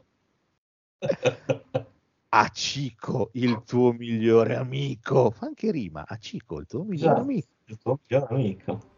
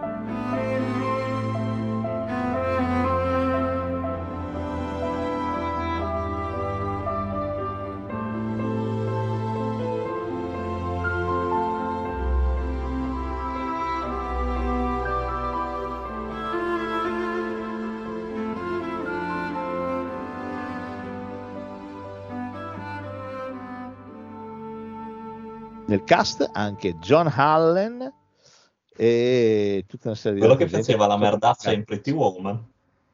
Chi? È il, capo, il capotreno lì, quello che faceva la merdaccia in Pretty Woman? Faceva il suo Ah, il suo amico, il suo amico, il suo amico, il suo amico, è vero. Jason Alexander. Eh, Jason Alexander, sì. Ha fatto anche Amore a prima svista. È vero, è vero, sì, quello Sì, che, che aveva la coda. Sì, esatto, quello che la coda, è lui. quello che Oh. scodinzolava. A Cico! Eh, con un film sì, sì. immenso, cioè, cosa vuoi dire? Immenso, Straziante storia vera de- della- dell'amicizia imprescindibile tra il regno animale e l'essere umano. cioè. O comunque io vorrei vedere il film giapponese. Sai che c'è un film giapponese dell'87? Ma io non lo so, cioè, tu Questo qui è il remake di quello giapponese. Sì, Io sì, vorrei sì. vedere quello giapponese perché i giapponesi sono legge- leggermente, leggermente meno ah, pathos sentimental degli americani. Quindi forse il film potrebbe piacermi di più. Questo... Ah, eh, raccontiamo la trama, magari qualcuno non la sa. Che, che Ah, storia vera, eh? Storia vera. Certo, storia vera di questo, Verissimo. Di questo professore che, che prende con sé il cane, questo non, non so che, che razza sia, non me lo ricordo. Ah, te lo dico io, è una Kita Inu. Eh. E, e crea questo legame potentissimo, il cane vuole stare sempre con lui, lo segue sempre quando lui va alla stazione per recarsi al lavoro e quando torna lo aspetta, solo che un brutto giorno il nostro Richard Gere, questo professore, ha un infarto mentre a lezione, secco subito, ma il cane lo aspetterà per sempre alla stazione. Sì, non è proprio così, nel senso che il cane viene portato a casa, però poi lui ritorna sempre alla stazione, cioè fondamentalmente. Te lo- te lo- però dopo un po' lui Fino a che sì, la famiglia non gli dà subito, fa ma fa quel cazzo che ti Esatto, e lui decide di trasferirsi lì. Anche dicono così, dicono ma bella stata, vuoi stare lì? Ma vaffanculo, ma stai lì, ma che cazzo me perché ne poi frega? lui diventa una leggenda. Cioè, Ma gli da buttargli due tronchini, niente, due, due bocconcini, no, lo, lo- proprio gli dicono, guarda, state ma fanculo, vai. Che poi ho scoperto, il cane in realtà si chiama Aci. Achiko è vesseggiativo in giapponese. Aci vuol dire otto, quindi è come se fosse ottino, ottolino. Vedi che lo adori questo film perché ti sei andato anche a informare. Formo sempre tutti i film, questo però ammetto di non averlo rivisto. Già la prima volta eh, ho avuto dei problemi con, con i denti che mi si sono cariati. Eh, ma poi con tutti i film di Lassi Astro, eh, perché è una roba quest'uomo che cioè, Astro. le regole della casa del sidro. Eh, ha fatto anche Chocolat, mi sembra. Beh, dai, hai fatto anche cioccolata, e anche buon compleanno Mr. Grape. Chocolat, tra l'altro, è l'unico. Buon compleanno Mr. Grape è l'unico che tollero. Cioè, Chocolat non solo è zuccheroso il film, cazzo, parla anche di cioccolato. Cioè, ma- Eh, ha roba fatto, ha fatto si anche il alza colesterolo guardandolo. L'hai visto qua alla zampa? No, queste merde le guardi Te te. lo consiglio. No, no, Cos'è qua la zampa? Cos'è? La tua vita non può essere completa senza Cioè, aver visto qua la zampa. Chi c'è? Dimmi chi c'è. c'è qua- Dennis, Dennis Quaid e un altro cane. Ah, lo so, è E quello che il cane muore ma si rincarna in un altro cane. e parla di reincarnazione. Ha fatto Cani, anche il due, no, oltretutto. Reincarnazione di cani. Ma porca vacca. E, e ha fatto anche il secondo, eh. però il secondo non era partito bene perché aveva fatto La mia vita a quattro zampe, che era un bel film, e ha fatto anche Buon compleanno Mr. Grape, ma ci fermiamo a c'è- 43. lui ce l'ha con i cani comunque. Sì. Ultimamente almeno. The Shipping News, anche quello che è brutto, il vento del perdono, Casanova, Perché l'imbroglio. l'imbroglio, l'imbroglio sempre con coso, Sergio. con Richard Gere, Dear John, il pescatore di sogni. Amore, cucina e curry l'ho perso, però lo devo recuperare. Ah, bisogna vederlo. Lo schiaccianoci ai quattro regni. Ma porca troia, che schifo. E poi è prolifico il nostro, è prolifico. Ma pure troppo. No, a Cico è veramente però un cesso di film. Allora, tratto da questa storia vera di questo cane che è diventato un mito alla stazione di Ashan Wawaka Apawai È una stazione famosa, tra l'altro, eh, però non, non mi viene in mente come si chiama la stazione giapponese. E mh, ci ha fatto anche la statua, c'è anche la statua Sì. in Giappone, se vai. E perché fare il remake americano? Nel senso, cioè capisco perché fare il remake americano perché vuoi i soldi, alla fine questo è sempre il motivo. Però cazzo, è una storia vera, cioè, capisci cosa voglio dirti? Cioè, non è che hai fatto il remake di una roba inventata, no, è no, hai fatto il remake di una storia vera. e l'hai ambientata negli Stati Uniti. Quindi già non è più vera. Perché? Cioè, tratto da una storia vera dove? No, non può essere. Cioè, eh, capisci che è una malattia mentale, poi capisco che sono io che ho dei problemi. Però è una perversione prendere una storia di- e spostarla di continente. Cioè, perché devi scrivere il tratto di una storia vera? Non stai facendo quella roba lì, ne stai Sì, facendo sì. un'altra. Lo stesso Richard Gere, che nella, realtà non era un maestro di musica, Tra l'altro l'ha pure era un prodotta. L'ha pure prodotta sta roba qua, Gere. Ha fatto bene perché ci avrà guadagnato dei soldi. Però voglio dire, in originale, nella storia vera, era un orticoltore. Ah, che cazzo scrivi una storia vera se gli fai insegnare musica? Eh, dai, ispirato, storia vera. Sì, ispirato, gli hai cambiato continente. Almeno la razza del cane l'hai tenuta. Anche lì. almeno È bellissimo perché cazzo è una razza tipicamente giapponese. Che cazzo, gli Stati Uniti Potevano farla col Carlino. Versione americana. devono farla con Lulu, quella con Channing Tatum. Ecco, ci aveva già pensato lui, vedi. Ah, non lo so, boh, io questo film qui non lo capisco. E poi è mielo, cioè questo è veramente, cioè, è fatto apposta che cioè, per prendere con le tenaglie tutte le lacrime che hai da versare e tirartele fuori una dopo l'altra. Beh, lo stesso tono di My Life, quel film lì insegna, ha insegnato. Porca puttana, che non è di Lassie Armstrong però. No, è strano, infatti. Strano, per, sì. per me però l'ha, l'ha caldeggiato lui, il regista di My Life. Può essere, può essere. No, questo qui, minchia, questo non so perché ti piacesse tanto a Cico, Carfa, però no, no, veramente una zozzeria. vedi, vedi l'amicizia. Che... O hai fatto una joint venture con Cocaine Orso, ti sei impiantato un Inception con Cocaine Orso, non te lo so dire. Beh, vedi, anche Cocaine Orso potrebbe stupirti il finale, magari lui si ravvede e aspetta tutti i parenti delle vittime.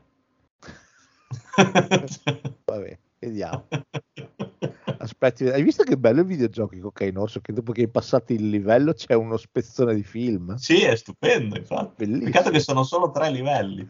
Vabbè, però insomma, che c'entra? no, L'importante eh. è la buona volontà. Voglio parlare con gli sviluppatori. Vabbè, adesso lo facciamo noi più serio. Bigger, better. Va bene, questa puntata amica è finita con una- in un modo pessimo parlando di Accico, però te lo dovevo, quindi alla fine... lo- grazie, grazie, sono commosso. Eh, lo so. Anzi, sarà contento anche Lassi Alstrom che, che- che siamo, sono commosso. Oh, I film sull'amicizia sono 128.000, eh, mi cagate la minchia, ah, perché non è inserito? Cioè, eh, Eh, perché cioè, non è- affranchiamoci. Cioè, è chiaro che sono liste di film di cui uno magari ha così ha voglia di parlare. Eh, avrei potuto inserire con gli amici animali, avrei potuto mettere Gorilla nella nebbia, Sì, eh, l'amicizia tra Digit e Sigourney Weaver. Ti ricordi che bella che è, come sincera. O se no, eh, quel capolavoro di, di Verdone Muccino, cos'è il mio peggior eh, nemico, il mio peggior amico. Ah sì, anche perché no, potevo mettere sempre con gli animali Okja, potevo mettere di John Bon Ho con la bimba e il, e il maiale gigante. Vedi quanti bei film che potevo citare. Vedi, vedi. Potevamo citare Uomini e Topi, Esatto, esatto, ce n'erano tanti di film sull'amicizia. tantissimi, tantissimi film sull'amicizia, però il tempo, come dice Joker nel primo Batman dell'89, così tante cose da fare e così poco tempo. Mitico. Mitico. Tra l'altro hai visto che c'è, hai visto il trailer di Flash, che c'è Ho visto Michael che c'è Keaton. Michael Keaton, l'unica cosa bella secondo me di quel trailer. Ma eh, devo dirti la verità, a me non è neanche fregato un cazzo, sono sincero. Ma no, io l'ho Ma guardato. io mentre l'ho guardato ho pensato, ho detto, ma dai, c'è Michael Keaton. Figo. Poi ho pensato, questa cosa qua è fatta apposta per inculare me e Carfa. Ho detto, Ma- andate poi- a cagare. E poi non mi inculeranno perché non l'andrò a vedere al cinema neanche per Eh, il caso. dicono tutti così, ma poi uscirà il trailer più esteso, ci sarà Michael Keaton più ciccioso. Ah, pensavo più ciccione. No, ciccione. E tu ti farai coinvolgere e convincere, io lo so. E Ti magari se conosco ca- perché tu vivi di nostalgia. Esatto, e poi se ci cazzano dentro un cane, Io è sono a posto. Invece non sì. devi vivere nel passato. Basta- questa puntata lo ha dimostrato. Questa puntata lo ha dimostrato. Eh, lo so, Eh. però. Vuoi Eh. farsi? Eh, cosa vuoi farci? Eh, Io sono, basta. Io, io sono come basta. Basta, finito. Basta, basta. Va bene, basta, finito. Oh, prossima settimana, eh, prima che io me ne vada, eh, andrò a Disneyland Paris, alla facciaccia vostra, alla Eh terza volta, forse quella buona, visto che dovevamo andarci quest'estate, niep. dovevamo andarci a Natale, niep. forse a sto giro ci riusciamo. Quindi forse, però la puntata arriva lo stesso, con Calfa registriamo martedì apposta e faremo una bella puntata sulle invasioni aliene. Poi ho pensato che il prossimo mese faremo una puntata, senti se ti piace il tema, la Mhm. chiamerò a cazzo di cane. Perfetto, quindi parleremo di Lassie Armstrong. No, parleremo di niente, cioè non sceglierò un tema. Sarà una puntata sfida, una puntata challenge, cioè partiremo da un titolo a caso e poi vedremo dove ci porterà il destino. Ci Ti sto. piace? Va bene, va bene. Eh? A Partiamo cazzo di con- cane si chiamerà. Ma di un titolo a caso deciso lì sul momento, eh, mentre sì, registriamo. certo, sì, assolutamente, non prima. No, lì, no, no, sul momento. assolutamente. Di cosa parliamo e poi buttiamo un Tipo l'idea potrebbe essere aprire il sito delle MDB e vediamo il primo film che ci appare. Ah, Eh? Va bene, che magari non abbiamo ma- neanche visto. Vabbè, però degli spunti li troveremo, poi da lì vedremo, sarà tutto uno stream of consciousness che ci porterà alla nostra solita pantagruelica chiacchierata. Ma A cazzo di assolutamente. cane. A cazzo Eh? di Ti piace? Sì, senza sì. meta, sarà un, proprio- vagab- un vagabondare, senza meta. Sarò curioso di, di vedere la locandina di quella puntata lì. Mi raccomando, non, scade- non sarà sfocata, sarà sfocata, che se no ce la bloccano. Eh sì, immagino, immagino. Però sono curioso. Allora, mi raccomando, le 5 stelle su Spotify, così ci indicizzate, che poi guarda alla fine no, va bene poi anche così, cioè nel senso che se poi diventiamo troppo famosi è un po' una rottura di cazzo, cioè dopo È vero, dopo abbiamo abbastanza. l'editore che ci pone dei paletti. Cioè, i più politicamente corretti, esatto, non si può. tocca essere un po' più attenti a quello che diciamo, un po' meno parolacce. No, no, ma così. va bene. secchi, va bene. perché poi capisci, cioè anche se tu non lo vuoi fare, ti viene automatico farlo, perché quando hai tanti follower, tanta gente che ti segue, ti autolimiti da solo, Esatto. vuoi accontentare tutti, devi rispondere no, no, no, no, posto così, non lo mettete Poi dopo ci sono i moralizzatori che arrivano, eh, eh, eh, avete detto questo, questo, quell'altro, eh, no, no, no, no, posto così, non, non mettete niente. No, no, Quattro stellette, stiamo umili, quattro stellette, va benissimo, cinque Al ma massimo troppo. sollecitate anche voi Elizabeth Banks che ci inviti tutti all'anteprima di Quello assolutamente, assolutamente. Noi siamo sempre qui con tutto il nostro entusiasmo, come diceva Piero Pelù, e ci sentiamo la prossima settimana, se sopravvivo da Parigi, sì. pure quella dopo.